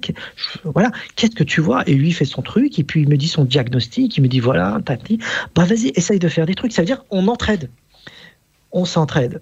Et euh, c'est rare de faire ce geste-là. Moi, je peux le dire parce que j'ai travaillé longtemps. Euh, mais c'est rare. Contre religion ou contre spirituel, il y a mhm. cette entraide-là. Normalement, chacun tire la couverture vers soi. Voilà, alors que le mal est commun. Hein, on est bien d'accord que le mal, il est commun à tout. C'est pas ça, ce qui est derrière, c'est surtout le pognon et la renommée. Oui, il y a ça aussi. Et puis, euh, ouais, et puis il y a le côté repli sur, soi aussi. Dis, ah, enfin, quand tu as fini pour la question d'Oudjaker, j'en ai une autre de Robert, mais on va, je te laisse terminer pour Doudjaker encore, euh, si tu accordes des choses à rajouter. Euh, oui, alors, oui, une dernière chose. donc, oui, c'est déjà arrivé. Euh, où je me suis présenté et il n'y avait plus rien à faire. Donc on faisait euh, un un niveau de sécurité, protection, talisman, prière et tout le reste, rituel. Et ensuite, démuni, ben, on va aller voir quelqu'un. Mais je, vraiment, j'insiste une deuxième fois, c'est pour ça que je le répète, euh, c'est très rare que les exorcistes font ça. Et surtout entre religieux ou entre spirituels, c'est dommageable. C'est vraiment dommageable. Mmh. Il faudrait réellement, vraiment prendre la souffrance humaine comme étant le point de départ et, le, but essentiel. Il y a un, truc qui, m'intrigue aussi dans, dans, tout cela. C'est vrai que dans, chaque religion, sa culture, ils ont, ils ont leurs exorcismes, il y a des prêtres exorciseurs et tout ça aussi. Mais euh, mais au, départ, si quelqu'un veut se former euh, à cela, il, sans, sans, sans, forcément suivre un, un chemin euh, religieux, parce qu'il est peut-être qu'il est peut-être croyant, mais il a peut-être pas envie de, de, quand même de donner un petit coup de main. Si quelqu'un vous fait, on, envie d'avoir peut-être un, je prends un exemple. J'y reçois un mail d'un auditeur qui me dit tiens, euh, j'aimerais bien un jour pouvoir devenir exorciste. comment est-ce qu'on peut se former à ça? Est-ce qu'il existe des possibilités ou, ou c'est uniquement un don que qu'on qu'on reçoit et, et ou alors il y a des livres qui qui à conseiller à ce niveau-là peut-être aussi? Alors, euh, en milieu catholique, bah, euh, il y a des formations. Mhm. C'est tout le monde ne peut pas faire ça. Euh, donc, il y a des études, des formations, il y a un cursus. ça, c'est très très cadré dans le chez les catholiques. chez les musulmans, rien n'est encadré. Donc, quelqu'un peut se dire marabout du jour au lendemain et euh, tirer profit euh, facilement de toute cette affaire-là. Mmh. Euh, surtout que les gens au Maghreb, alors là c'est surtout le Maghreb, il y a un niveau de superstition assez élevé. Donc, il peut tirer profit de ces superstitions facilement des gens. contrairement au Moyen-Orient, là, ils sont un peu plus, plus disons, moins superstitieux que le, que le Maghreb, vraiment. Et si je parle de ça, c'est parce que je le connais. J'ai vécu dans différents pays. Hein, pour que, ah oui. donc j'ai vécu au Moyen-Orient, j'ai vécu au Maghreb, donc je connais. Hein. Et, euh, je vois la différence, elle est, elle est, elle est grande, elle est grande, elle est très grande. Euh, ensuite, euh, ensuite comme c'est, tu prends un livre, tu achètes un livre, tu peux te former par toi-même. Il existe même, même des moyens, disons, des formations coûteuses chez les musulmans, en France, ça existe, euh, pour être formé à l'exorcisme chez les musulmans.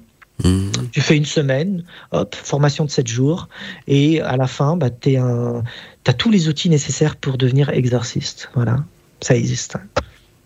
Il n'y a, pas de prêtrise en, pays musulman, c'est la grande mmh. différence. Il n'y a pas d'encadrement, il n'y a pas de pape, mmh. ça n'existe pas. Donc, comme il n'y a pas de prêtrise, il n'y a pas de hiérarchie euh, des prêtres, euh, c'est l'égalité euh, pour toucher Dieu, tout le monde peut l'atteindre, il n'y a pas besoin de passer par un prêtre. Bah, c'est la même chose pour le monde invisible. Mais un imam, pour, un imam par exemple, pour conseiller un exorcisme, enfin un, un, exorcisme, je Oui, tout à fait.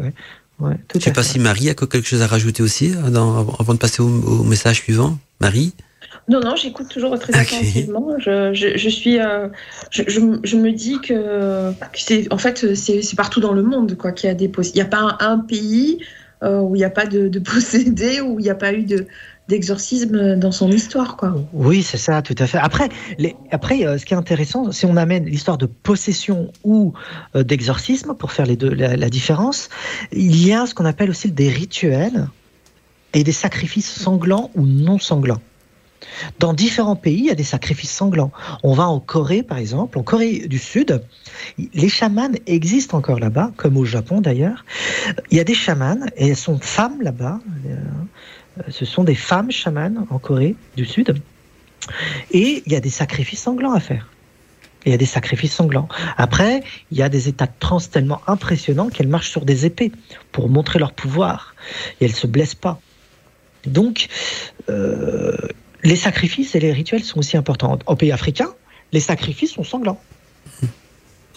Il faut sacrifier un coq, une poule, une vache ou n'importe quoi pour entrer en contact avec un esprit ou un démon, ou appeler à soi un esprit ou un démon, entrer en possession ou soigner une possession, il y a ça et on paye.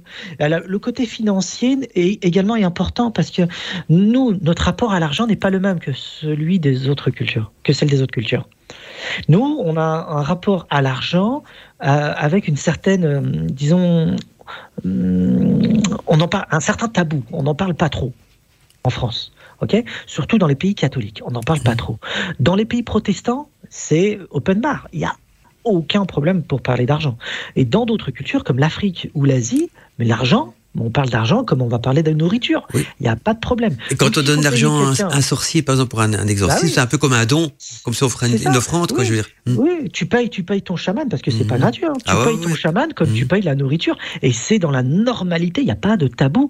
Et ensuite, on sait que ça, il va y avoir un sacrifice, qu'il va y avoir des rituels, que ça va durer longtemps. Et donc, il faut payer tout ça. Bah, il n'y a pas de problème. On en parle. Combien ça coûte? On donne si on a les moyens. Et si on n'a pas les moyens, bah, on ira à notre, à notre dose. Mais c'est pas un tabou. Pour nous, hmm. en, France, et surtout dans les pays catholiques, l'argent est un tabou. Tu sais Comme la sexualité et la mort. Il y a plusieurs tabous euh, la mort, la sexualité et euh, l'argent. Mais euh, dans d'autres cultures, non, il n'y a pas de souci. Quoi. Donc, le rapport à l'argent avec la possession ou l'exorcisme cause problème en France, mais pas ailleurs. Oui, tout, à, tout à fait. C'est vrai que moi je pense que c'est le monde matérialiste qui, qui, crée des problèmes justement avec avec l'argent et puis euh, ouais, c'est vrai qu'il y a des cultures où, l'argent ça fait partie du troc, même de l'offrande. Moi j'imagine très bien euh, de donner une certaine somme à un, un, sorcier pour se faire euh, exorciser. Donc en Afrique, comme on irait mettre de l'argent dans une urne à un saint pour euh, demander une, une faveur aussi. Hein, c'est un peu le, même type d'offrande. Oui, c'est après on appelle ça en ethnologie le don et le contre-don. le, don, et le contre-don. Mmh. c'est Marcel Mauss qui a, qui, a, qui a, mis ça en, en, lumière il y a plus de 100 ans aujourd'hui. Euh, c'est un ethnologue. Hein. Euh, c'est-à-dire que le chaman, ou tout exorciste, euh, dans d'autres cultures que la nôtre, fonctionne don et contre-don. C'est-à-dire qu'une euh, une personne appelle le chaman, ben, elle lui offre un don, mhm. de l'argent, ou quelque chose en, nature, comme en Afrique par exemple. lui offre une poule, une vache ou de la, nourriture. Oui, et même, en magie, hein, Daniel, parce qu'en magie, quand, tu, quand tu fais une offrande, ça peut être du vin, ça peut être euh, une, une, prière ou beaucoup de choses assez. Quoi, je veux Ouais, c'est ça. Mm. Et ensuite, le chaman lui fait un contre-don, quelque chose en échange.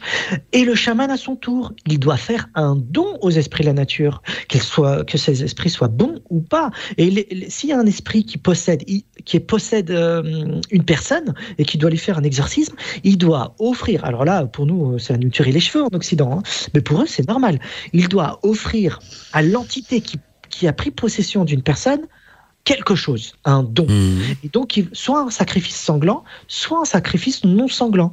Et donc, des fois, il, lui donne ces choses-là afin qu'il puisse partir avec ce don-là. Et de l'autre côté, l'entité, il y aura un contre-don. Il va lui offrir quelque chose. Et ça marche comme ça. Un troc, c'est comme un troc. la magie. Oui, mmh. c'est ça, c'est un troc. tu remarques, ça, c'est une empreinte magique que nous, mmh. on a gardé en Occident dans l'occultisme. C'est le don et le contre-don en magie, ça existe. Parce que ça vient de là. Le mmh. terreau est ancien. Hein. Tout à fait. Ah, je vais passer peut-être au message de Robert aussi. Hein, ah, il y a Robert Tarot, donc il a envoyé un long message également. Donc c'est bonsoir Marie, bonsoir Mandala, bonsoir Daniel. Alors il, nous dit que chez les Nio c'est écrit en tout petit, donc néo-platoniciens, il y avait donc ah deux tendances. Une première donc promo la philosophie et la conversion qu'on appelait aujourd'hui donc euh, méditation, euh, euh, voir que j'ai moi-même adopté, nous dit-il. Et une seconde promo donc la voie théorique. Alors euh, si, les si des philosophies de, de la pratique théoriques comme Jean Bic par exemple, euh, Pronclus ou d'autres ont bien euh, expliqué donc le principe des rituels. Euh, aucun de ces rituels n'a été révélé, nous dit-il, ce qui est normal. Et cette connaissance étant réservée donc aux initiés, de ce fait, ces rituels se sont aujourd'hui perdus. c'est ce qu'ils trouvent regrettable. Donc ces rituels sont, sont perdus. Rituels d'animation des statues, par exemple, rituels invitant des anges ou des dieux à prendre possession d'un médium. but étant mhm. donc de s'élever suffisamment pour atteindre la possibilité de contempler euh, Dieu hein, ou le divin, on va dire. Voilà, et donc il aimerait demander à Daniel, donc à toi Daniel, si, si à, à ta connaissance donc euh, de, de, modernes, des modernes ont tenté donc de recréer ces rituels, donc ces anciens rituels euh, qu'il a promis donc de de, de, de, de conversion qu'on appelle aujourd'hui méditation, tout ça. Alors c'est la théurgie. voilà la, théurgie, tout à fait. il est spécialisé là-dedans, que il, il, nous écrit souvent. Voilà, tout à fait, ouais, c'est ça. Ouais, ouais, bien sûr. le, le, premier des néoplatoniciens, c'est Plotin. Mmh ouais, ouais. J'allais dire en irlandais. oui, Plotin. Et ça se termine par Simplicius et Damasius. Enfin, c'est des grands mm. néoplatoniciens et des grands théurges, tout ça. Euh, écoute, euh, chez Proclus Et Porphyre, on a encore des traces, c'est un autre néoplatonicien. On, on retrouve des descriptions théoriques et non pas pratiques de, de mise en marche de la théurgie, de ce que c'est, y compris Jean Blic. Alors lui, il est très prolifique dans son ouvrage Le mystère d'Égypte euh, chez euh, des mystéries euh, chez Jean Blic, qui est un livre de théurgie. Hein. Hum, ce sont eux qui ont inventé le terme théurgie, il hein, ne faut pas l'oublier. Hein. c'est les néoplatoniciens. Ils ont inventé ce terme-là. Et mhm. donc, euh, on retrouve des traces d'animation des statues, comme il le dit bien, mais aussi de rituels, de prières, d'invocations. On retrouve tout ça chez les néoplatoniciens. On scelle pour certaines personnes euh, leurs prières qu'ils faisaient le matin et le soir, comme Proclus, les prières de Proclus. On les a. On a encore ça. Et également les animations des statues, on retrouve énormément de descriptions théoriques auprès de Proclus et Jamblique. Mais pas les rituels, les rituels de théurgie pour animer. Justement, le, descriptif détaillé, on mhm. n'a pas. On a la théorie de comment cela fonctionnait, comment philosophiquement, comment une entité c'est pour ça qu'il parle de ça, c'est ah très important. C'est une entité euh, qui est le daimon, une entité qui descend auprès d'un objet consacré, une statue, un objet, une maison même, voire même un paysage, afin euh, d'y implanter une entité supérieure. Mmh. Nous, on appelle les anges aujourd'hui une intelligence supérieure. Et donc, pour entrer en contact avec cette intelligence supérieure, elle peut être planétaire aussi, hein, ce qu'on va appeler aujourd'hui les génies planétaires en astrologie et, euh, l'astrologie théurgique qui été pratiquée par ces platoniciens. Donc, il y avait des conjonctions planétaires bien précises, on le sait, c'est noté dans la, dans la, théorie. On sait qu'il y avait des plantes particulières associées à des minéraux, euh, tout ce que la magie théurgique connaît, ou la haute magie, c'est la haute magie, la théurgie aujourd'hui. On a tout ça, mais on n'a pas les rituels. Par contre, ce qui est intéressant, c'est si on remonte plus loin que les néoplatoniciens, là, on a des descriptions très précises des rituels, et il faut aller voir les anciens Égyptiens. Là, on a des descriptions incroyables des rituels de mise euh, en acte des statues vivantes, comme, on, mhm. disait. C'est-à-dire, quand on va en Égypte aujourd'hui, on regarde les statues. Pour nous, c'est des statues. C'est construit par l'homme, tout ça. Oui, oui. Pas du tout. Pour, pour les Égyptiens, chaque statue portait un nom et possédait ce qu'on appelle une âme aujourd'hui, c'est-à-dire un double, un double ou un daimon, un esprit. Et ces statues étaient vivantes, elles étaient animées et elles portaient euh, on, leur donnait des, des, sacrifices, sanglants ou pas, ça dépendait des cas. Mais on a le descriptif des rituels et même de la théorie dans leur texte. Bien sûr, il faudrait écrire un ouvrage entier consacré à l'animation des statues. Ça, je l'ai fait pour une part dans mon ouvrage Alchimie arabe. Hein, je l'ai fait je me suis chargé de, retranscrire énormément de, textes euh, égyptiens sur l'animation des statues, l'alchimie arabe volume 1. Juste une petite parenthèse, en précisant aux auditeurs, s'ils veulent se procurer ton livre sur l'alchimie arabe, tu le vends sur ton site internet. Hein. Oui, c'est ça, parce que c'est euh, son petit exemplaire, 100 exemplaires tirés. Il est tiré à 100 exemplaires uniquement, numéroté en ah plus. Mmh. Voilà, donc euh, c'est un petit exemplaire, ils sont numérotés et donc 800 euh, pages. Voilà. Tome 1, tome 2, ça fait 800 pages. Et on est dans l'alchimie arabe. Donc le tome 1, c'est une analyse historique, les prémices de l'alchimie, comment tout ça est né auprès de toutes les cultures antiques. Et le tome 2, c'est vraiment, disons, des textes fondateurs de l'alchimie dans le monde musulman. Bon, pour revenir à ce qui nous concerne, euh, les Égyptiens, on a des traces, on a ça.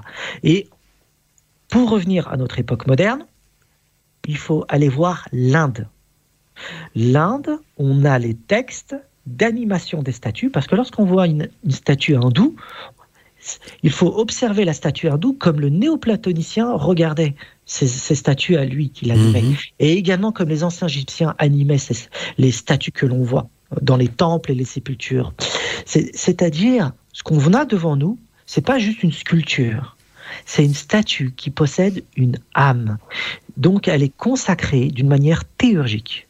Et là, il y a des textes chez les hindous aussi l'animation des statues chez les hindous. Ça existe. Alors c'est dur à trouver parce que tout n'a pas été traduit et, les indianistes ne s'intéressent pas trop à cette affaire-là. Il faut aller, voir euh, en anglais. Il y a beaucoup de textes euh, en anglais. J'ai pas de livre en mémoire, mais je sais que ça existe pour euh, les avoir vus. et l'animation des statues, ça c'est très intéressant parce que c'est une possession. Alors les Grecs aussi pensaient de la même manière. Hein. Quand on voit la grande déesse Athéna à l'Acropole, c'est une, déesse animée, elle est consacrée. Zeus dans son temple olympien, c'est la même chose. Euh, c'est un autre rapport aux, éléments. Ce ne sont pas des matérialistes. Et il n'y a rien à voir avec l'idolâtrie ou le polythéisme. Il faut s'imaginer les choses ainsi. Euh, et on remonte très loin dans l'histoire humaine, là, parce que c'est le vaudou euh, touche à ça aussi. Oui, et les golems, est-ce qu'on peut mettre les golems dans la même catégorie? On en a déjà parlé. Oui, le golem, le vaudou, même mhm. l'animation d'Adam à partir de la glaise dans la Bible, ah tout ça, c'est né, mhm. ça naît d'un même terreau de pensée mhm. très, très, très ancien, préhistorique. Euh, parce que les Aztèques pensaient ça, les Mayas, donc ça remonte très, très loin dans l'histoire humaine. et là, c'est les possessions des statues. Hein, les... Ce qu'il faut s'imaginer, c'est comme ça. C'est que la matière, c'est de la substance. Et cette matière, elle est inerte, elle est non active. Mais cette substance possède des germes endormis. Donc on appelle ça des puissances. Mhm. Dès que ça s'active, on appelle ça des puissances actives ou activées. Bon, ces puissances sont endormies. C'est des germes. Et cette matière, elle est plutôt chaotique, c'est-à-dire il y a du désordre en elle. Ce que fait l'esprit ou le soi, ou la conscience, ou le divin, à l'aube des temps, et on va parler de cosmogonie, et après on va parler de, théurgie, parce qu'il y a un rapport direct avec ça, et on a hérité de cette idée-là sans s'en rendre compte, inconsciemment, on a tout ça dans nos textes, c'est quoi? C'est que à l'aube des temps, l'esprit cosmique, ce qu'on appelle la divinité, a commencé à activer la substance, la matière, en y réfléchissant ses propres pensées. Et lorsqu'elle a projeté ses propres pensées, elle a activé les puissances endormies. Et ces puissances ont commencé à être activées et elle a permis ces puissances ont permis d'animer la matière. Et lorsque la matière a commencé à être animée, c'est le souffle divin qui, qui imprègne la matière. C'est-à-dire que la matière s'active lorsque la divinité pulse et y projette ses pensées et son souffle divin. Et maintenant, cette idée-là, je reste sur ces principes fondateurs d'abord, hein. cette idée-là, c'est l'idée fondatrice des grandes religions de l'Antiquité. C'est ça, la métaphysique, c'est ça qui permet d'animer toute matière vivante et non vivante sur, cette, sur la planète Terre. C'est-à-dire que la cosmogonie explique le principe théurgique et explique tous les mythes. Création d'Adam, on va voir que c'est mhm. la même chose. Euh, la création d'Adam à partir de la glaise, à partir de la terre, par le souffle divin, en y projetant à l'intérieur son souffle sacré, qu'on appelle en hébreu ruach, c'est-à-dire souffle, et en arabe ruh, c'est l'équivalent du pneuma pour les Grecs et du chi et du prana pour l'Asie. C'est le même concept, tout ça, c'est les mêmes notions. C'est le principe activateur, c'est le souffle cosmique. Donc c'est de l'énergie. Le feu, c'est un peu comme le, on peut, voir ça, le, feu, comme, le feu des alchimistes par exemple, euh, également qui, qui, qui influence la matière. Je veux dire, bah, c'est l'origine. Voilà, l'origine même. Le feu, le le feu primordial qui est divin. Quoi. J'essaie de, trouver des, thèmes qu'on retrouve un petit peu dans tous les domaines occultes pour euh, faire des parallèles aussi. Quoi. Donc, euh, voilà. De toute hmm. façon, le Hesh, le Hesh, le feu, c'est en hébreu, c'est le Hesh, le feu. Hmm. Et euh, c'est ça qui permet d'activer toute chose. Mais c'est le pneuma, c'est un feu igné. Hein. C'est, c'est-à-dire, c'est-à-dire c'est une énergie ignée et consciente, elle est vivante. C'est un souffle divin.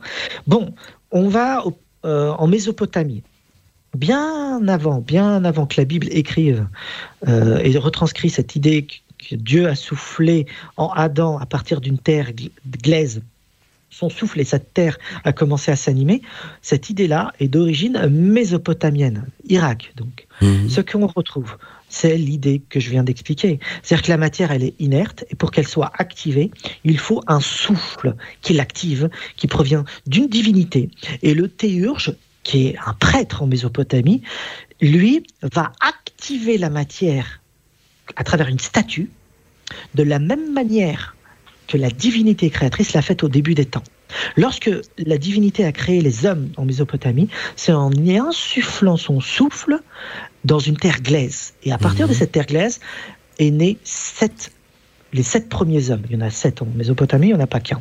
Les sept premiers hommes dans la terre de Dilmun, c'est le paradis mésopotamien. Mhm. Mais il faut garder ça en tête. Maintenant, le théurge, qui était un prêtre en Mésopotamie, et le théurge, qui est également un prêtre en Égypte ancienne, reproduisent le même schéma cosmogonique sur leur matière. C'est-à-dire que la matière qu'ils ont entre les mains est une matière inerte, et ils vont insuffler leur propre souffle en y apposant leur propre pensée, c'est-à-dire leur volonté, leur intention, dans la matière. Et là, on comprend le principe des talismans, parce que c'est né de là aussi, le principe de la magie, l'animation des statues. Et là, l'origine du golem qui est activé par le grand, prêtre, le grand rabbin mhm. de Prague, qui s'appelle le Mahal de Prague, hein, est né de ce même concept parce que c'est d'origine kabbalistique. La kabbale est et euh, prend pour principe les mêmes fondations que je viens d'expliquer. Et ces fondations ne sont pas hébraïques, ne sont pas mésopotamiennes ni égyptiennes. Ça remonte à très loin tout ça. C'est préhistorique parce qu'on retrouve ça dans d'autres cultures, le même principe fondateur. Et là, on comprend ce que c'est que la haute magie pour les néoplatoniciens et aussi pour l'animation des statues en Inde, pour, pour revenir à ce qu'on disait tout à l'heure.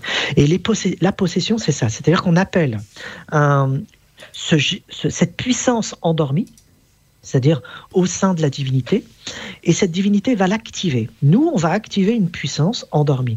Et cette puissance endormie va prendre une forme, et elle va s'appeler l'âme. Une âme, pour nous, c'est l'équivalent d'une âme. Et elle possède un esprit, une certaine conscience, ça dépend des cas. Et cette âme va descendre du plérome céleste, et on va l'intégrer dans une statue, dans un objet ou auprès d'un être humain, avec des rapports disons, de, sympathiques. On va utiliser des pierres qui correspondent à cette âme, par analogie, des minéraux. Euh, pareil, on va ramener des plantes, des animaux, enfin des, des poils par exemple, des dents ou autres. Et le chaman utilise le même principe de sympathie pour attirer à soi une âme du plérum cosmique et l'intégrer dans, une matière, que ce soit un talisman, un objet qui est possédé, ou dans une statue, une poupée, comme dans les exorcistes, euh, dans les films comme on voit, euh, et euh, dans une statue pour faire les choses plus larges. Et ça, c'est l'art du chaman. En parlant de, de, poupée, justement, Daniel, moi je suis tombé un jour sur un, drôle de, manuscrit, j'ai eu l'occasion de recopier, on, on parlait justement d'animer une, une, mandragore, donc une racine de mandragore, par des rituels, également aussi pour lui donner une âme. Tu penses que ça pourrait être similaire à ça? Parce que ce qu'on peut faire à une poupée, on peut très bien le faire aussi sur une racine de mandragore parce que c'est la mandragore, la plante qui a une apparence, euh, la racine a une apparence humaine, hein, tout à fait. Et dans la magie, il y a beaucoup de rites qui, qui, qui, consistent justement à donner une animation et une vie à cette euh, racine. Est-ce que ça pourrait être similaire donc euh, à ce qu'on vient de, à ce que tu viens de dire par rapport à la théurgie, tout ça? Alors, Ou une descendance, un peu une descendance lointaine peut-être? Alors, c'est plutôt un, il faut voir ça comme étant esprit de la nature comme les peuples premiers l'entendent. Mhm. C'est-à-dire que les plantes possèdent des esprits, et j'avais montré que c'est pas le terme esprit qui convient, mais c'est plutôt âme, je l'ai expliqué là, juste avec la théurgie. Euh, c'est une âme, un daimon que cette plante possède, mhm. et certaines plantes, plantes sont plus puissantes que d'autres, plus dangereuses à approcher que d'autres, et également dans leurs soins, euh, elles ont un effet plus actif. Euh, ce qu'il y a, c'est que la mandragore possède toute une mythologie, ah de, par le fait, de par le fait de sa morphologie. Mhm. Sa signature, euh, sa signature moi j'ai réputé Elle a joué un rôle mhm. extrêmement important par sa signature, par cette forme. Et donc l'âme de la mandragore était redoutée parce qu'elle était censée posséder un esprit conscient. Mhm. Euh, contrairement à d'autres plantes où, euh, cette fois-ci, les esprits de la nature sont plus dociles et moins agressifs par rapport à la mandragore. Alors là, il faudrait encore des heures et des heures pour parler de la mandragore, une émission complète. Mais la mandragore, il, y a, euh, il fallait attacher un chien parce que oui, oui, oui. on pouvait pas s'y approcher comme ça. toute personne qui touchait le, la mandragore était foudroyée par la mort. Mhm. Donc, ah, elle a une fameuse réputation sulfureuse. Il y a même des écrits religieux qui disent que la mandragore, elle poussait à l'ombre de l'arbre de vie. Oui, après, auprès des tombes, auprès des mmh. sépultures, on les retrouvait. Oui, mais mmh. c'est né euh, dans un terreau, euh, disons, euh, antique, mmh. ensuite qui a été christianisé, qu'on a hérité, et que les sorcières ensuite ont hérité, et ensuite la chasse aux sorcières, et c'est devenu des contes, des, des, légendes aujourd'hui. Mais il y a toute une histoire derrière tout ça. mais c'est pas de la possession, tu suis, c'est plutôt esprit de la nature. L'esprit de la nature, quoi que ce soit, un esprit animé dans la plante à ce moment-là. Oui, oui, mais toutes les plantes ont un esprit. C'est nous qui ne savons plus voir les, enfin nous, en tant qu'hommes modernes, disons, hein, qui ne savons plus observer la nature euh, qu'autre que matériel. Justement, hein, on est combien dans les principes actifs des, plantes aujourd'hui Oui. Combien la magie avant que j'oublie Quand tu, tu, tu, parles justement que toutes les plantes ont, ont un esprit, qu'on n'arrive plus justement à, à l'activer, et, et, que dans beaucoup de livres euh, magiques aussi, on parle de, de, la relation entre le, le, le, thème astral, la plante, l'astrologie, la plante, en disant que la, signature de la plante est astrologique. Est-ce que tu penses que justement le thème, enfin la, la, signature astrale de la plante serait une des clés pour euh, activer aussi euh, donc l'âme de la plante, donc le, le, l'énergie vivante de, la plante également. Parce que comme les deux sont liés, on dit la signature d'une plante est reliée aux influences planétaires, et en même temps, dans le chamanisme, on dit que la, signature d'une plante est, reliée à l'esprit qui est en, qui est en elle. Est-ce que les deux pourraient être liés, donc l'influence planétaire et l'esprit qui est dans la plante? Pour essayer de faire des euh, liens entre les deux cultures, justement. Oui, c'est une vaste question. Hein, c'est une vaste question. Hein. Euh, je pourrais pas y répondre d'une manière catégorique encore, mm. mais euh, je, laisse, je laisserai la, porte ouverte à la question et je veux y répondre un petit peu. Mm-hmm. c'est comme aujourd'hui, on, on, a hérité, disons, d'un monde en ruine. les alchimistes ont été ceux qui ont pu préserver ou la magie des campagnes sont ceux qui ont pu préserver euh, les coutumes de nos ancêtres. Mmh. Paracels, il a mis en forme, il a formalisé quelque chose qui existait déjà de son temps la sympathie, la signature, c'était là, c'était déjà présent. Et mhm. ça, c'est parce qu'il a voyagé beaucoup et qu'il était en contact avec, avec les gens qui travaillaient avec les plantes directement, que c'était les femmes médecins, médecins euh, les femmes aussi, euh, les parturiantes pour l'accouchement. Euh, c'est pas n'importe qui, Paracels. Il n'a pas sorti ça de sa tête. Il était non, non, non, c'était un médecin, il était médecin. Voilà, voilà, et il a cherché auprès de, des personnes compétentes ça et il a trouvé cette magie euh, rurale euh, qui existait. Et lui il a formalisé ça en, magie sympathique comme on la connaît aujourd'hui. Et puis magie astrale et tout. Mais ça existait déjà voilà, en fait, Paracel il disait qu'il était officiellement était médecin, mais était aussi astrologue, magicien, alchimiste. Donc, il a, je crois qu'il avait toute la panoplie donc des, des sciences occultes euh, dans, dans son savoir. Ouais, c'est vrai qu'on fait souvent référence à Paracel, mais, mais il y en a d'autres aussi qui parlaient donc de signature de plantes et même de, de dames de, de, au niveau des plantes aussi, parce qu'on on retrouve dans, dans, toutes les cultures. Donc, ça me passionne surtout que tu m'as titillé l'esprit avec la mandragore. Donc, euh, voilà, je voulais voir un petit peu justement quand on parle de signature, est-ce qu'il y a l'âme là-dedans ou bien aussi donc le, le côté euh, astrologique, l'influence astrologique de la des planètes dans la signature de la plante aussi. Et moi, je, enfin, moi personnellement, je pense que les deux sont liés, qu'il y a des, liens. Euh, euh, mais, mais voilà, je voulais savoir si toi, tu avais plus d'idées que moi, donc au niveau des parallèles qu'on peut trouver entre toutes ces cultures, parce que pour moi, il n'y a, a qu'une science unique dans l'univers, mais qu'on en parle de manière différente euh, selon les cultures, quoi. Mm. Alors tout à l'heure, j'avais parlé des Icaros, des mm. mélodies inspirées par. Mm, voilà, tout à fait. Euh, chez nous, ça n'existe pas. Euh, on a perdu ça. Alors il y a l'ayahuasca, il y a, il y a euh, d'autres. Le peyote, le peyote aussi. Voilà, le peyote. il y en a des tas. Il y a l'iboga. Enfin, il y a plein de plantes, disons, qui nous permettent d'entrer en contact avec les esprits des plantes et qui nous enseignent un savoir oublié. Mais nous, on n'a plus ces outils-là et on a, on a entre nos mains des outils euh, qui sont une formalisation logique et rationnelle de ce qui se passe. Quand je dis rationnel, ça veut dire compréhensible par notre intellect. Mhm. Mais on va plus se mettre en état de transe pour dialoguer avec les esprits de la nature. Ça existe, mais très rarement en Occident. Pour dialoguer avec les esprits des plantes, afin qu'elles nous enseignent leur propre enseignement au même titre et la même valeur que les peuples premiers ou nos mhm. ancêtres, au même niveau.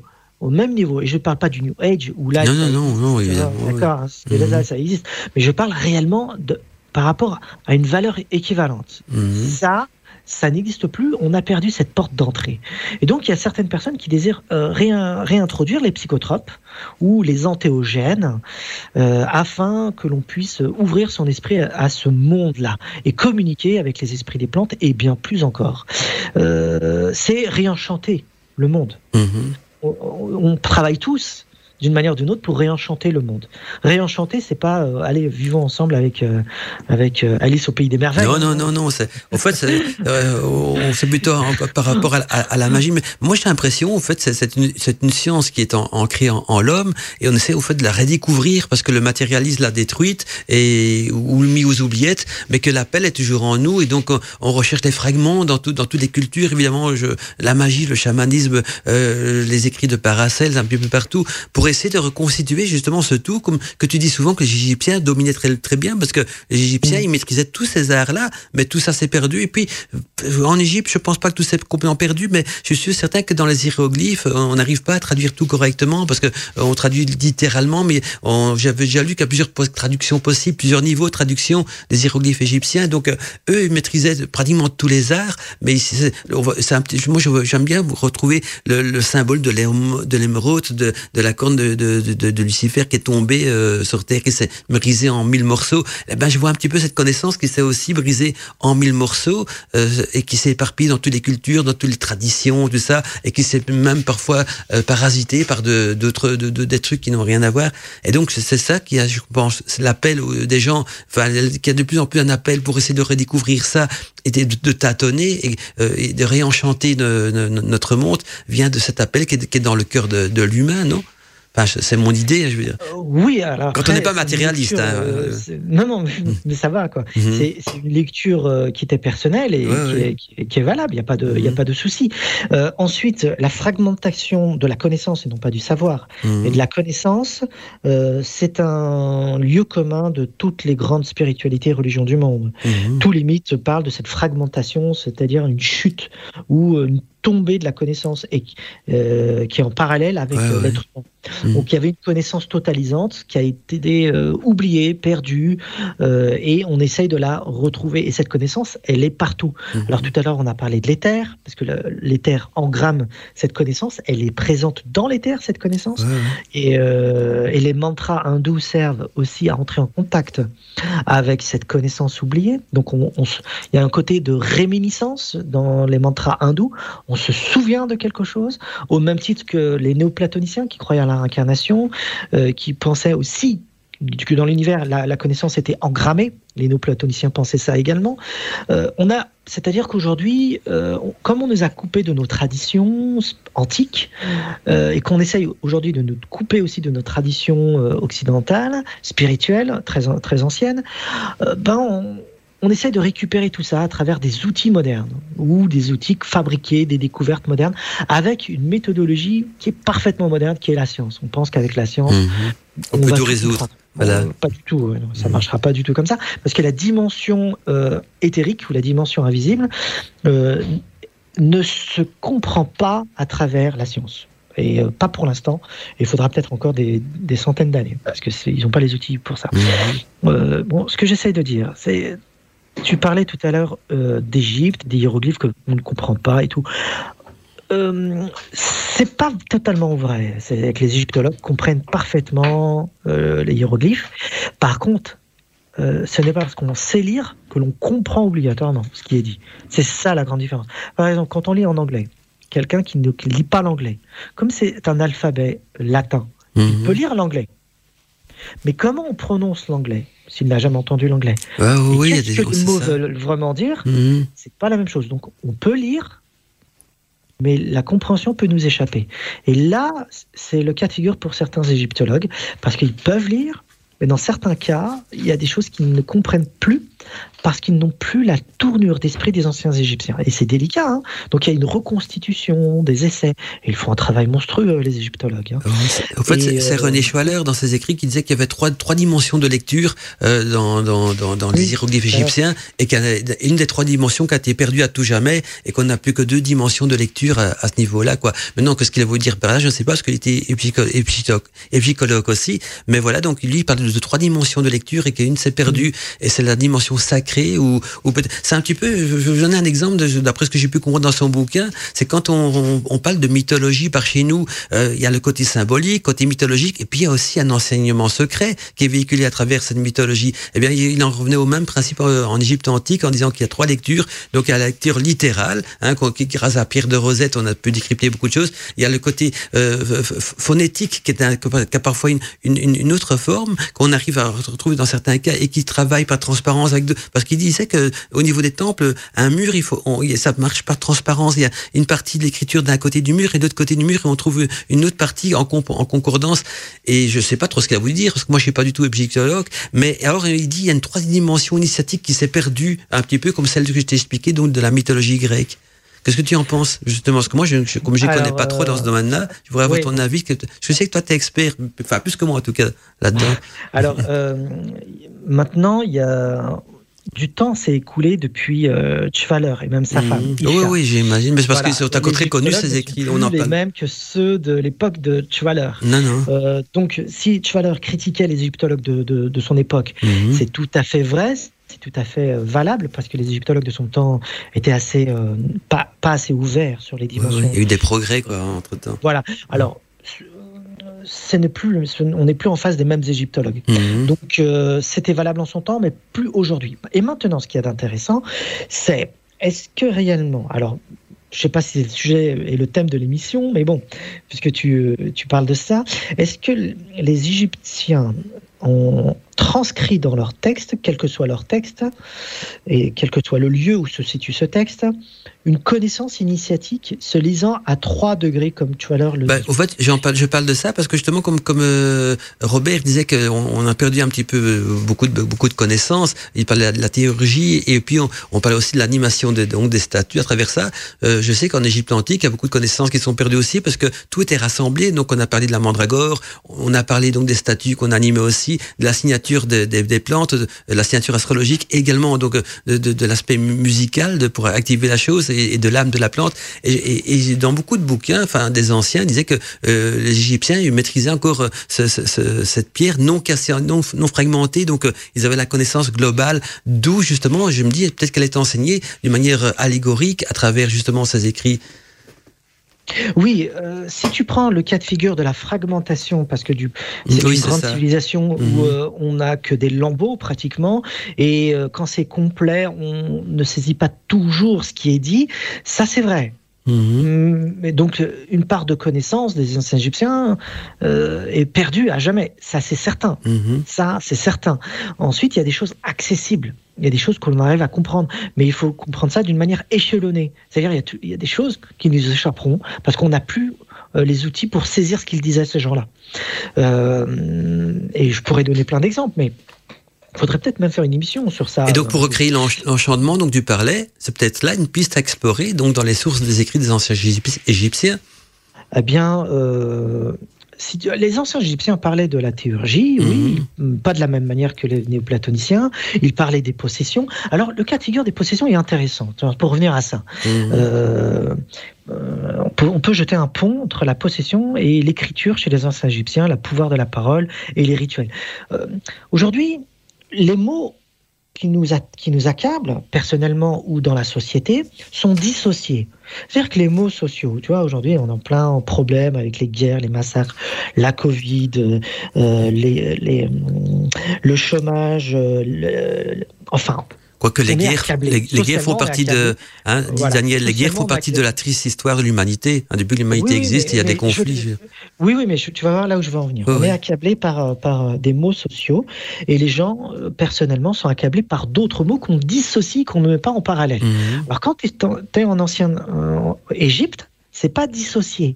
Les mots sociaux reflètent les mots intérieurs. Et les mots intérieurs de chaque individu se reflètent dans la dimension sociale.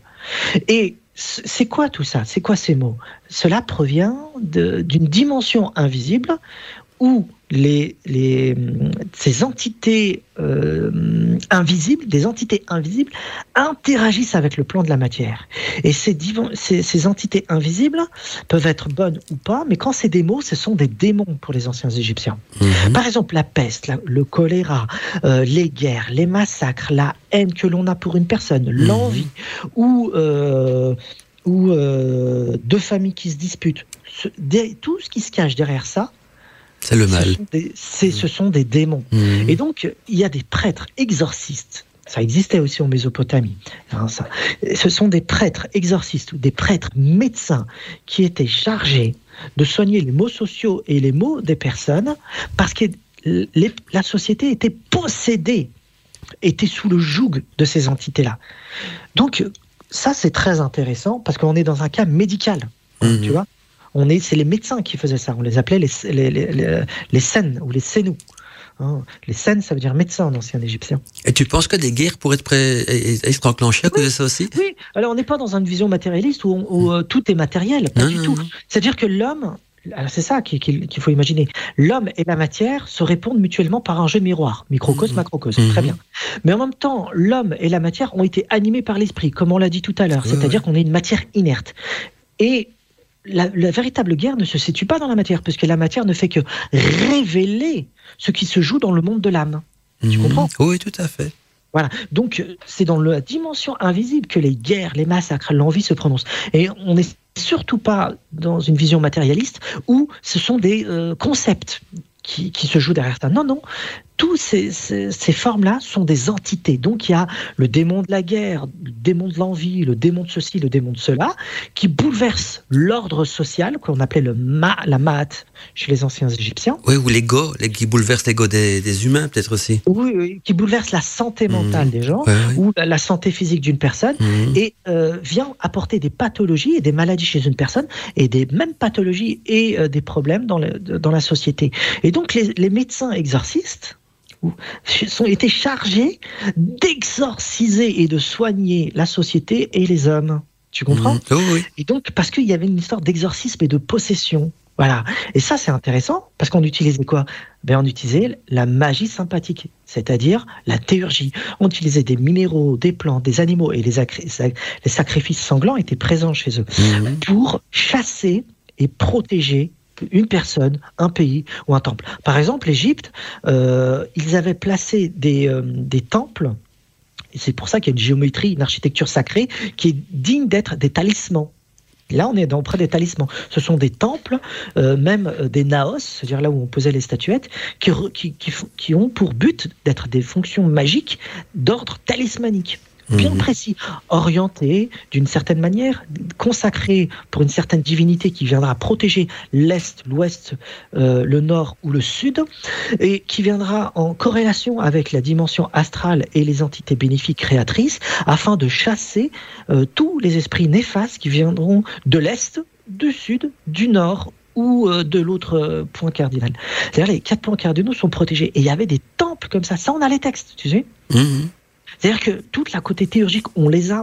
Par contre, le grand public ne connaît pas ça, euh, et c'est bien dommageable, parce que c'est entre les mains des universitaires. C'est-à-dire que c'est, euh, ils sont en train de, remettre à jour des, des, des, du point de vue archéologique des, un trésor de connaissances des anciens Égyptiens qui est, qui est très important pour l'occultiste d'aujourd'hui, le magicien euh, d'aujourd'hui, le spirituel d'aujourd'hui, parce qu'il peut comprendre ce qu'il ce qu'il fait à travers les anciens Égyptiens, parce que euh, tout est là. Et donc, euh, quand, quand quelqu'un fait un pentacle, par exemple, dans l'occultisme pour appeler une entité ou, ou il fait un cercle, ben, l'occultiste trace quelque chose qui provient de loin dans l'histoire qu'on retrouve ça chez les anciens Égyptiens. Voilà, et la source même, quoi. Je dis, parce que l'Égypte antique, c'est la source de, de, les, enfin, de beaucoup de sciences occultes. Et donc, c'est bien ce que tu m'as dit. C'est intéressant que dans les universités, on réétudie le problème et ils ont les, la connaissance, parce que ça veut dire aussi que euh, des nouveaux écrits vont surgir, des, des, nouvelles théories vont se faire à ce niveau-là aussi. et donc, ça, va venir grand public. Ça va venir grand public aussi, quoi, peut-être un jour. Mhm. Oui. Alors, enfin, je veux dire euh, accessible. Hein, quand je dis grand public, ça veut dire accessible. accessible, il faudrait qu'il y ait des gens qui se penchent dessus pour rendre tout ça accessible parce que ça mmh. ne l'est pas, justement. C'est ça. C'est mmh. très compliqué. C'est pour des universitaires, pour des étudiants euh, euh égyptologues. Et euh, tiré à petit tirage parce que c'est pour les universités, les étudiants. Alors, c'est vendu certainement, mais à des prix exorbitants. Mmh. Le moindre livre de, de, qui aborde ces sujets-là d'égyptologie euh, universitaire, c'est 60 euros. Ah un seul livre. Il faut mmh. des milliers d'euros pour avoir. Euh, moi, j'en ai dépensé, je le cache pas. J'ai dépensé des centaines d'euros euh, et des centaines et des centaines pour me procurer des ouvrages qui coutaient très cher. Et si tu voudrais en retenir de médecine, d'astrologie, d'astronomie, de tout. Dis Daniel, mais si tu justement en conseiller un aux auditeurs, tu vois, les auditeurs qui ont envie de, ah. de, de, reprendre, euh, en sachant qu'ils sont chers, en disant ben, lequel ils devraient avoir pour avoir quand même euh, des informations intéressantes et, accessibles. Veux dire, c'est dans le lot, parce que comme ça tombe bien, comme dit que tu en as eu beaucoup mmh. entre les mains, si tu devrais en conseiller aux auditeurs, accessible, bien sûr, qui s'intéresserait à la chose, vers quoi tu les orienterais à ce niveau-là Alors, euh, il faut aller vers la maison d'édition IFAO. I-F-A-O. C'est l'Institut français euh, des antiquités orientales de l'Égypte, donc c'est archéologique. Et il publie énormément d'ouvrages dont on vient de parler. Des ouvrages sur l'astronomie, l'astrologie, euh, la structure des temples, la géométrie, le sens des lectures des hiéroglyphes, pourquoi il y a tel machin dans tel temple, dans telle sépulture. Voilà. Alors ça peut être certains rébarbatifs, d'autres euh, vraiment euh, un langage beaucoup trop tenu, mais il y a des, vraiment des belles perles auprès de cette maison d'édition, euh, entre autres des livres de magie, de mmh. théologie d'ancienne Égypte, de l'ancienne Égypte. Bien sûr, on va pas l'appeler magie égyptienne, égyptienne. Mhm. on va l'appeler d'une autre manière. Par exemple, le papyrus de Harris, le papyrus d'Harris. Il fait trois volumes auprès de cette maison d'édition. Il coûte très cher ce papyrus et c'est un livre de magie des mhm. anciens Égyptiens. Trois volumes étudiés euh, par cette maison d'édition. Euh, il y a d'autres papyrus comme ça. Mais euh, et même l'étude de temple à travers le phénomène de magie, comment les hiéroglyphes ont été utilisés pour créer des, barreaux talismaniques contre les forces démoniaques et ou appeler des forces bénéfiques pour animer des statues. Alors ça, ça existe auprès de cette maison d'édition. Je fais court, je fais simple pour avoir un point de repère. Voilà, ouais, parce que je sais que beaucoup d'auditeurs sont intéressés, auront souvent envie, envie d'approfondir le sujet. Comme on arrive en fin d'émission, je me dis tiens, mm. c'est toujours bien de, partager quelques bouquins. Je sais pas si Marie en a conseillé aussi ou si tu en as d'autres par rapport à ce qu'a été dit. Donc c'est un livre à conseiller par rapport à la transe, la possession, l'exorcisme. On va les partager sur l'antenne. Juste un dernier message qui nous vient d'une auditrice, Abby, Abby qui nous dit donc hello l'équipe, merci beaucoup pour cette émission superbe. C'est très intéressant. Vos échanges me parlent énormément, nous dit-elle. Je vous suis reconnaissante que vous preniez donc euh, la peine d'aborder donc ce sujet, ce sujet si délicat, je vais arriver là, si délicat et complexe, surtout lorsque l'on aborde donc le christianisme, la magie maghrébine et la possession. Donc excellente soirée, excellente émission. Merci à Abby. Voilà, c'est Abby qui nous envoie donc des compliments pour euh, l'émission de ce soir. Euh, voilà. Mais sinon donc, donc au niveau des bouquins, euh, Daniel et, aussi Marie, si vous avez des livres en, en relation à ce qui a été dit dans l'émission, mais surtout donc avec le thème donc de la transe, la possession, l'exorcisme et peut-être aussi la la, magie théurique ou, ou alors le, des livres d'Égypte antique, allez-y parce que ça, ça, maintenant je crois, que les auditeurs sont tous avec leurs petits papiers en main, penser à avoir des notes parce que et alors Daniel aussi, je, même si on en a parlé que vaguement, redonne également les coordonnées de ton livre sur la chimie de, par ton site internet parce que euh, tu le vends que sur ton site et donc c'est parce que j'ai eu déjà des messages aussi pour euh, au niveau de ton bouquin comment se le procurer. Moi je les envoie sur ton lien, mais maintenant qu'on est en radio, oui, euh, balance ton site euh, oui, il n'y aura qu'un seul lieu pour se procurer, mhm. sauf dans certaines librairies. Pour les, les chanceux, euh, il y a deux librairies qui, qui, ont, qui commandent ces ouvrages-là. Un à Bruxelles mhm. et euh, un autre à Lyon. Une autre à Lyon. Euh, donc, euh, c'est la librairie Cadence, pour ceux qui sont lyonnais, ils peuvent aller là-bas, ils retrouveront l'alchimie arabe. il, est sur place. Et à, Bruxelles, c'est la plus grande librairie de Bruxelles, le nom m'échappe. Exibis, non, c'est pas Exibis, il y a la FNAC, enfin, on a beaucoup de trucs. Non, non, non, c'est pas, pas une grande, euh, ah, oui. grande oui, c'est euh, euh, c'est comme la librairie Cadence, mhm. euh, mais très grande, immense, en plein Bruxelles, et qui vend de tout. peut-être le, ça va me revenir en cours d'émission, peut-être, je ne sais plus. Mhm. Mais bon, mais en tout cas. Sinon, il y a ton site, il y a ton site en ligne. Il faut venir sur Orphelia, O R P H E L Y A.com, orphelia.com. ils retrouveront dans l'onglet édition, édition, l'alchimie arabe en deux volumes parce qu'on le vend euh, inséparablement. Les deux sont vendus ensemble. Tome 1 et tome 2. La totalité, comme je le disais, ça fait 800 pages. C'est un travail énorme. Et, euh, et, là, ils peuvent le commander euh, facilement et c'est sur on l'envoie sur, au monde entier, quoi, accessible au monde entier. Et ils peuvent avoir aussi, lorsqu'ils cliquent sur l'onglet table des matières, qui est situé euh, dans la partie édition. Ils vont voir Alchimie arabe, il y aura un, euh, petit, un petit encadré table des matières. Ils peuvent avoir les quatrièmes de couverture, c'est-à-dire le sujet de deux tomes, plus toute la table des matières des deux ouvrages, pour se faire une idée. Euh, voilà, et donc c'est une très grande recherche, très très grande recherche, historique et en même temps décryptage du sens de l'alchimie vue par l'Antiquité, de Zosime de Panopolis aux, anciens Égyptiens. Alors, les anciens Égyptiens ont été des alchimistes, bien sûr. Je le montre en parlant d'un de, des légendes de Hermès Trismégiste en Égypte ancienne, vues par les anciens Égyptiens, et ensuite par les Perses, et ensuite par les Byzantins, et ensuite par les chrétiens, par les Juifs, et ainsi de suite, très grande étude historique. Euh, et ensuite, on va passer au monde musulman, comment le monde musulman a reçu tout ça. Et euh, en parlant des alchimistes byzantins, avec des nouvelles traductions, jamais éditées jusqu'à présent, et décryptage complet dans le tome 2 de grands textes d'alchimie arabe pour, certaines nouvelles, nouvelles traductions jamais qui n'existent pas, c'est la première fois où ça a été traduit, mhm. et décryptage de, du sens de nombreux mots et phrases d'alchimie tant occidentale euh, qu'arabe, afin de se familiariser avec, avec les termes avec les termes et pas uniquement, avec le secret des alchimistes. Mhm, tout à fait. Et alors, au niveau des bouquins aussi, parce que je vois qu'on est déjà 23h05, on, arrive en fin d'émission, mais au niveau de la transe, la possession, l'exorcisme dans ta bibliothèque, je sais que tu as une grande bibliothèque, euh, avec, avec des perles, mais qu'on peut encore trouver à notre époque, euh, par exemple, tu, tu conseillerais quoi aux auditeurs? Euh, alors, j'avais un ouvrage en tête concernant. Ah oui, ce qu'il faudrait. Euh, oui, euh, j'avais parlé du chamanisme coréen. Ça, c'est intéressant pour comprendre ce que c'est que la possession chez les chamaniques, dans le chamanisme, entre autres la coréen, qui est très intéressant. Euh, édition Imago, I-M-A-G-O, Imago ou Imago, comme vous voulez, mais c'est Imago.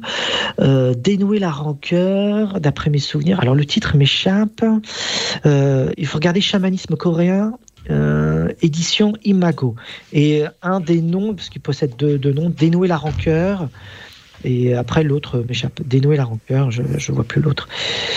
Euh, oui, ça c'est pour le chamanisme. Après, pour le chamanisme, il y en a énormément. Énormément.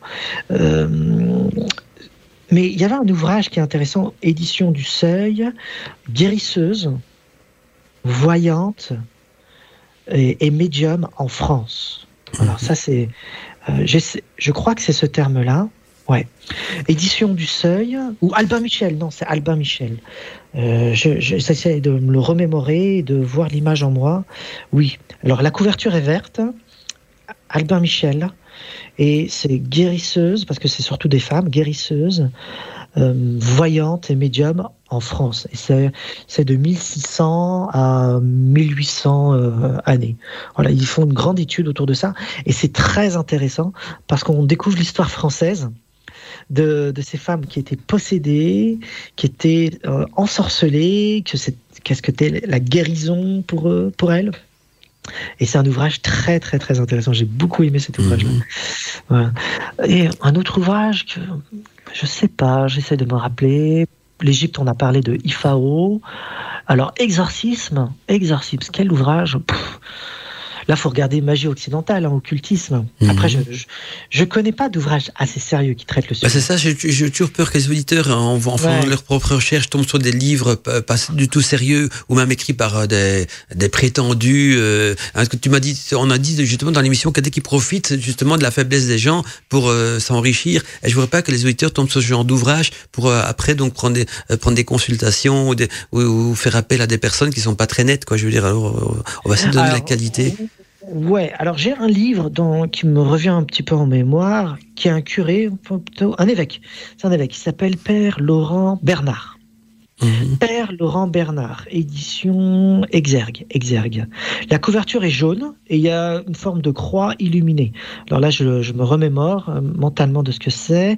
Donc Père Laurent Bernard, édition Exergue. C'est un évêque. Mhm. Euh, et ils ont publié L'exorcisme. Euh, le livre, le titre, il a un autre, euh, un, autre sous-titre, je ne sais plus ce que c'était, mais en gros, il y a marqué l'exorcisme. Donc, Père Laurent Bernard, l'exorcisme, édition Exergue. Euh, on va parler d'histoire, de pratique, de rituels et tout ce qui concerne l'exorcisme. Voilà. Mhm. Ça, c'est intéressant, c'est un livre sérieux, c'est parce que c'est fait par un prêtre. Oui, parce qu'on vit dans une époque où n'importe qui peut écrire un bouquin. J'imagine un barabou pas très net pourrait très bien écrire un bouquin avec ses propres théories ou l'équilibration ou quoi que ce soit, et puis donc profiter de la crédulité des gens, là où la faiblesse. Alors autant essayer de donner des, ouvrages de qualité, parce que je suis sûr certain que beaucoup d'auditeurs sont à la recherche de, bons livres. Alors autant les orienter vers des, choses qui vont les faire progresser ou, évoluer, plutôt que vers des choses qui vont peut-être les les les, les, accabler davantage, quoi. Hmm. Oui, oui, oui, oui. Donc euh, après, il y a plein de. Il y a Dominique Camus. Hmm. Alors, euh, c'est plutôt euh, un chercheur de terrain moderne et il parcourt toute la France afin de, de retranscrire ce qui va disparaître. C'est comme une forme d'ethnologie en France. Mhm. Euh, donc il a écrit des livres autour de la magie, de l'exorcisme, des talismans, de la sorcellerie. Alors Dominique Camus, euh, il a publié chez de nombreux éditeurs. Ses ouvrages sont fascinants. J'aime beaucoup Dominique Camus. Donc lui, c'est moderne, c'est-à-dire c'est vraiment de tout ce qui se passe aujourd'hui. Vraiment. Mhm. Et il a écrit des ouvrages sur la possession aussi. Hein. Donc euh, Dominique Camus, c'est très très très bien lui. Vraiment bien. Voilà, un peu pour les références modernes. Et du côté de Marie, est-ce que je sais que Marie, elle est plus au niveau de la psychologie. Euh, est-ce que tu aurais un livre je, par rapport euh, justement à ce que tu avais décrit en début d'émission Marie a conseillé euh, par rapport à la psychologie, aussi donc à ces dédoublements de personnalité dont tu avais parlé tout à l'heure? Oh, mais il y, en a, y en a beaucoup. Mais, un que tu retiendrais, un que tu conseillerais vraiment aux auditeurs et facile à comprendre surtout aussi. Oui, c'est plutôt ça. C'est dès qu'on rentre dans, dans, des bouquins comme ça, euh, c'est assez complexe quand même. Hein. Donc c'est vrai que je connais pas beaucoup euh, d'auteurs qui, ont, écrit euh, là-dessus des choses assez faciles à lire. Quand on, lit des, ouvrages de cet ordre-là, il faut vraiment rester concentré. Ce sont des lectures assez, complexes. Mais mais euh, il y en a il y en a plein hein, quand même hein, qu'on peut essayer de voir. Euh, j'essaye d'en trouver un notamment où la couverture est, noire. Et je crois que ça s'appelle Psychomantrome. J'essaye de, rechercher, c'est un auteur anglais. Mhm. Il a écrit beaucoup, beaucoup de choses très, très intéressantes sur, sur la psyché. Et il y a un médium aussi qui a écrit beaucoup de choses là-dessus. Mais j'ai pas les noms, je suis désolée, je suis en train de rechercher sur, euh, sur Google. Oui, sinon c'est pas grave, on les mettra donc dans le résumé de la présentation de, de l'émission. En tout cas, ça existe. Et, puis, s'il y, a des auditeurs qui ont des questions par rapport à la, euh, la psyché ou quoi que ce soit, ou au petit côté donc euh, double, dédoublement de personnalité psychologique et compagnie, peuvent écrire via l'adresse de. Oui. C'est très très intéressant. Si euh, ça rejoint exactement ce que ce que tu as dit, Daniel. Euh, c'est très très très intéressant aussi de, de le voir par par ce biais-là parce que euh, c'est pas négligeable non plus, c'est pas négligeable. Et euh, dans tout ce que tu as dit, ce qui m'a beaucoup interpellée, j'ai fait beaucoup de parallèles avec euh, tout, l'héritage celte et des peuples indo-européens qui sont rentrés en Europe. En, nous laissant des héritages de, de l'ancienne magie comme ça, je me demande même si c'était pas justement des initiations euh, mystique euh, égyptienne, et euh, notamment au niveau de l'anima, puisque les peuples celtes étaient aussi des, animistes, hein, et leur magie était de tradition animique. Donc c'est tout ce qui tout ce qui a une âme, tout ce que tu as dit, Daniel, exactement. donc ça a une âme. Donc il y a des personnifications de l'eau parce que l'eau elle est vivante, elle a une âme. Donc il y a les les, les sylphes et les les nymphes, tout ça, quoi, dans, les sylphes dans les forêts, les, nymphes dans, dans, les eaux, parce que ça a une âme et que c'est, ils sont personnifiés comme ça. Donc je trouvais ça très très intéressant. Hmm. Voilà. Bah, euh, Dominique Camus, il a écrit autour de ça justement des croyances modernes aussi, euh, de cet héritage ancien, comme je l'ai noté tout à l'heure. Il a, il a fait ça et euh, c'est très très intéressant. Mais vraiment, je Dominique Camus, je l'apprécie pour son travail. Il a fait un travail euh, énorme qui va dans le même dans le même sens. En tout cas, ça te serait intéressant. Et, et de toute façon, Marie, s'il y a des auditeurs qui ont des questions à te poser par rapport à la psychologie ou quoi que ce soit, ils peuvent toujours te contacter à marie@wichisradio.fr. Donc euh, marie@wichisradio.fr. Et pour Daniel aussi, je sais pas, Daniel, c'est une adresse mail à communiquer. S'il y a des auditeurs qui ont besoin de demander des renseignements par, par rapport à ce qui a été dit dans l'émission aussi, je sais pas si tu as une, adresse, t'es pas obligé de la communiquer. On peut te contacter via le formulaire de ton site internet aussi, je suppose, non? Oui, par le site internet, on peut me C'est ce qui est plus simple. Hein, tous les réseaux sociaux, je suis présent sur tous les réseaux sociaux. YouTube, Insta, euh, Facebook, euh, je suis présent sur ça. Ensuite, euh, pour un mail, ça serait si des gens ont des questions, bah, ils peuvent envoyer un formulaire sur notre site internet. Voilà ce que je pensais, quoi, via ton site. Donc, redonne l'adresse de ton site internet pour te contacter, comme ça, les auditeurs l'ont vraiment noté. Orphelia, O-R-P-H-E-L-Y-A.com. Voilà, et donc vous avez repris de contact et voilà pour toutes les questions de ce qu'a été partagé ce soir, n'hésitez pas à contacter donc Marie ou Daniel euh, Chouchi. Et si vous avez d'autres questions pures en rapport avec la magie, là vous connaissez mon adresse mail perso, je la donne souvent, c'est mandala@witchisradio.fr. Voilà, comme ça, toutes les adresses euh, ont été euh, partagées également. Bon, on va faire le petit tour de table pour dire au revoir aux auditeurs. Je sais pas qui est-ce qui a envie de commencer de vous deux. En tout cas, merci d'abord Daniel pour ta présence et merci Marie aussi pour ta présence également dans l'émission de ce soir qui était vraiment passionnant. Euh, même moi, je teste dans, dans, les, dans les, je veux dire, en mode passion, hein, parce que c'est des sujets qui me passionnent aussi, qui m'intéressent très fort. Alors, je sais pas lequel de vous deux a envie de dire le, premier, le petit mot de la fin aux auditeurs. Je, peux? Oui, oui, Marie, honneur aux femmes. Ben, moi, je voulais, je voulais euh, te remercier, Daniel, parce que j'ai appris beaucoup de choses, en fait. Et, euh, et c'était vraiment passionnant, effectivement. Et on a envie, bah, je sais que tu es conférencier aussi. on a envie d'assister à tes conférences, on a envie qu'il y ait une suite, on a envie, voilà. Donc c'est très très intéressant. Je te remercie. Bah, c'est un plaisir, Marie. le plaisir est partagé. Le plaisir est partagé. En plus, tu parles de conférence la semaine prochaine, normalement. Pardon? Oui. tu parles de ah. conférence. Tu ouais. On parle de conférence. Oui. la semaine prochaine, bah, je fais une conférence à Paris pour les Parisiens, si ça intéresse. Hein. C'est loin de Marie, je crois. Tu fais une conférence. C'est sur quoi? Ah, c'est sur euh, l'univers oscillatoire et le cerveau vibratoire. D'accord. Ah, ouais. Tu as parlé des ondes alpha, tout ça? Bien plus que ça, et ça aussi. Ah oui, c'est dommage que je sois pas sur Non, t'habites loin, t'habites en Provence. Ah, moi, je suis dans le sud. Voilà, dans le sud. Je suis dans le sud-est, je suis dans le Var. Mhm. Bon, en tout cas, bah, merci à vous hein, de m'avoir euh, invité encore. Merci à Marie, à Mandala avec toutes ces questions. Euh, bah oui, bah, bah, j'en profite. Hein, quand, quand, on a un expert sur la main, on, on, on, là, on, j'espère qu'on t'a pas trop harcelé de questions, mais au fait, dans les questions que je t'ai posées, j'ai beaucoup de questions que j'avais reçues au préalable d'auditeurs aussi, que, qui me dit tiens, tu pourrais demander à Daniel ça, ça, ou ça, parce que je serai peut-être pas à l'écoute ce soir, mais je serai à l'écoute du podcast. Et donc, euh, j'en ai profité aussi. Non, mais c'est passionnant, puis c'est toujours guide et, et, et captivant de t'avoir dans nos émissions débat libre antenne. Donc euh, voilà. Et je trouve que c'est un sujet qui est rarement traité. Donc euh, on voit beaucoup, on en discutait hors antenne tout à l'heure. Hein. on, voit beaucoup de vidéos sur YouTube de, de possession, d'exorcisme et même de trans. Mais on il y a très peu de, livres valables qui traitent du sujet. Et, idem pour les émissions radio. Donc euh, je dis, ça serait peut-être bien donc d'en parler pour éclairer un petit peu plus les auditeurs. Et surtout, c'est ça que je suis content qu'on l'a abordé dans le thème de l'émission aussi, éviter qu'ils tombent sur des charlatans ou des gens qui vont profiter justement de leur, de leur faiblesse ou de, ou de leurs leur problèmes, justement, pour euh, prendre de l'argent euh, sans plus, quoi. Parce que euh, il va déposséder de l'argent, mais il va toujours rester possédé donc du démon, du, du djinn ou de, de, de l'esprit, quoi. Donc, donc voilà, je trouve que c'était bien de deux fois faire une émission sur un sujet qui n'a jamais été traité et qui est très peu traité dans les bouquins également. Par contre, niveau niveau show audimat euh, sur YouTube, des vidéos, il y en a plein et ça bat des records de vision. Donc ça veut dire qu'il y a quand même euh, des gens, en tout cas, qui s'y intéressent, ou peut-être aussi des gens qui se reconnaissent là-dedans et qui regardent un petit peu quels sont les chemins pour s'en sortir, parce que voilà, pour vivre dans un monde peut-être meilleur, euh, d'épuré donc de tout ce qui pourrait être négatif et, et, qui permet aussi peut-être à certains de s'élever donc vers la spiritualité. En tout cas, merci encore, dit Marie, merci Daniel euh, pour votre présence, c'était vraiment un plaisir et on se retrouve donc Daniel. Euh, je me trompe pas. Donc euh, le dernier vendredi du mois prochain. Hein, donc euh, voilà pour un nouveau volet des débats libres antenne en général.